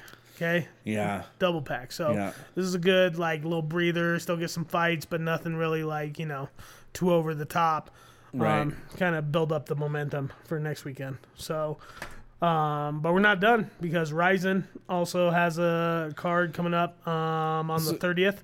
Yeah. What's Yep. up with the landmark cards? What does that mean? Is that mean it's somewhere? I like how you asked me like you think I know. I don't. I just you're like the resident Rizin expert. You know what I mean? Um, to be fair, I think that they're probably, uh, you know, either partner partnering with somebody Gotcha. um, to create these cards, or they're having these cards for some sort of marketing purpose there in Japan. Right. You know what I'm saying? Yep. Um, doesn't really translate well to the rest of the world as far as what what makes a difference between a landmark show and not a landmark show. Okay. Um, in this one, um, there's definitely going to be some interesting fights.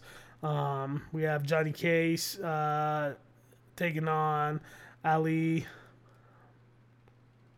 Abdulkhalikov. I don't know, but should be a good fight. guess as good Uh, yeah, Johnny Johnny Case. Uh, really interested to see uh, his fight. Also, uh, Luis Gustavo taking on Takata. That should be a good fight. Um, yeah, so there'll definitely be some fights that are you know um, interested. There is a uh, featherweight world title. Um, maybe not a shot, but the champion is going to be fighting in the main event. So should be good. Um, I was really impressed the last time Rizin Yeah. had a card. I wasn't expecting shit, and it was the best card of the weekend. So Yeah. um, yeah, fucking don't sleep. And then we get to boxing. So this is a big fight. We don't cover a lot of boxing here. Why? Because a lot of boxing isn't worth being covered. Not to be assholes, just the sport is fucking Yep. on its fucking last leg. Um, you know, so it's it is what it is. But this is a fight definitely worth talking about. We have Gervonta Tank Davis versus Ryan Garcia. Um, super fucking stoked to see this fight. Um, you know, I, I don't know. I, I could go on and on about this fight. Really interested to see how it plays out. Um, Ryan Garcia, super fast starter. Gervonta Davis, uh, super uh, speedy and skilled at working, um, you know, um, in the close range and um, staying in and out of the box. And so I just, No, this is a great matchup. I'm- this is I'm one of those matchups you're yeah. happy to get when when both fighters are in their prime. Yeah. You know, it's yeah, yeah, you're definitely happy to see this. There's there's not going to be any losers. I don't think. Mm-hmm. I think it's going to be a great fight. I think the viewers are going to win. Um, I kind of want to lead towards Gervonta Davis. Um, yeah. No, I think that I think that makes total sense. I think that he's probably the favorite, but not by much. I mean, it's a really like pick 'em st- and, and style shouldn't fight. right, and it shouldn't be by much. I just feel like he's got a little bit of the edge and power, and Yeah. I think as the fight goes on, that's gonna. Hundred percent, I do too. I think I kind of get the feeling like Ryan Garcia is gonna knock him out in like the first or second round. I get this feeling like he's just gonna like he has something planned. He's gonna fucking capitalize on. This dude believes in himself to a fucking level that I have never fucking seen before. I've been watching fighting for fucking how many fucking years? Okay, Yeah. This dude literally fucking the way he talks about this fight, he talks about himself, all the rest of it. It's not like any kind of comic stuff. Like, dude believes 100% himself. Um, there was this whole thing that Gervonta and his people called up Ryan and was like, "Yo, let's bet the entire your entire uh, card, your entire payout." On the card, like you put up your money, I'll put up my money. We'll sign a special contract. Whoever wins gets all the money. And Garcia was like, "Yeah, let's do it. Let's do it. Both of us. Let's do it." Wow. and fucking yeah. And so, as much as Gervonta is the favorite, it is a close fight, and Ryan believes in himself uh, 100%. And so, when you see something like that, it's like the dude went on Mike Tyson's podcast and was like, "I'm gonna knock him the fuck out." It was literally like, "I'm gonna knock him out. I'm gonna knock him out within the first couple rounds. I'm gonna like." He was going off talking, and it wasn't like bolstering, like speaking out of his ass. Like he was like he, he believes it that that's what's going to happen and so um, i'm really interested to see. I mean and, and the thing about it is that it's possible because of their styles they're they're like they complement each other. Like i said like ryan garcia starts fast. Gervonta usually Right. takes his time and then as it gets to the end that's when he starts to put, put on the power. Um, ryan's really good at the range whereas uh, Gervonta's really good at staying up and close and, and, and working in the inside. And so it's like I'm really and the fact that they both you know really believe in each other uh, or believe in themselves to this level um it's like yeah I, I'm I'm expecting nothing less than fireworks for this No, I'm I'm sold. I'm I'm even more excited now. I I still have a hard time picking against Gervonta Davis, yeah but I, it's, it's really interesting on what you said about Garcia. That's I mean I'm kind of even more intrigued now than I was before. yeah I mean I'm telling you like if this dude doesn't believe in himself this is some of the best like this is a whole nother level of fucking talking on the mic, like talking like no, confidence and stuff. Like like and it's not like it's not like, oh I'm gonna fucking murder him and blah blah like none of that shit. Like the dude is just like you know No, that's that's why I believe you, and that's why I'm putting so much stock in it. Because me and you, we hear fighters every week say that exact same thing. They, they do, and you know that to be in this business, you have to say that. Yeah. So for you to actually see something else, Yeah. when you hear this kid say these words, Yeah, it's like, yeah, and then later on they're like, "I, I was fucking scared. Oh, well, I was fucking scared." Yeah, of course you were fucking scared. You're gonna go take get in your underwear and fight another fucking man in a fucking right. cage, like yeah, the- or, or another another people. yeah another woman or whatever. You're gonna fight somebody else in a fucking cage in your underwear, like Yep. yeah, in front of fucking everybody and their fucking mothers. Yeah, I mean yeah. So I bet. Um, but yeah, no, I'm really excited and. I'll be honest with you. I don't really know anybody else that's on the card. There's probably some other good names on here. Um, Diggs would let me know, but I just, I really only care about that fight. yeah, so, yeah, me too. well, that's that. Did we make it through the preview? We fucking powered right, through guys. that shit. You guys pick and choose your cards wisely these next couple weeks. So get at us. Send your questions. Scrapcast at yahoo.com. That's right. We still fuck with the Yahoo. we these fucking MMA dinosaurs over here. So uh, send your questions. We appreciate everybody who sent their questions, uh, you know, for this week. Um, and yeah, we've got a lot of good fights, so we'll uh, catch up on the flip side. When we come back, it's gonna be a fucking Yep. preview show for the fucking Yep. for next weekend's fights, or for the weekend that comes up fights for the next couple weekends fights. It's gonna be a big fucking show. So don't don't don't worry yourselves. All right, Yeah, no, we got some we got some bonus shit for that next show too. So don't miss it. Scrapcast. We out. Yeah, This has been Scrapcast. fuck around and find out.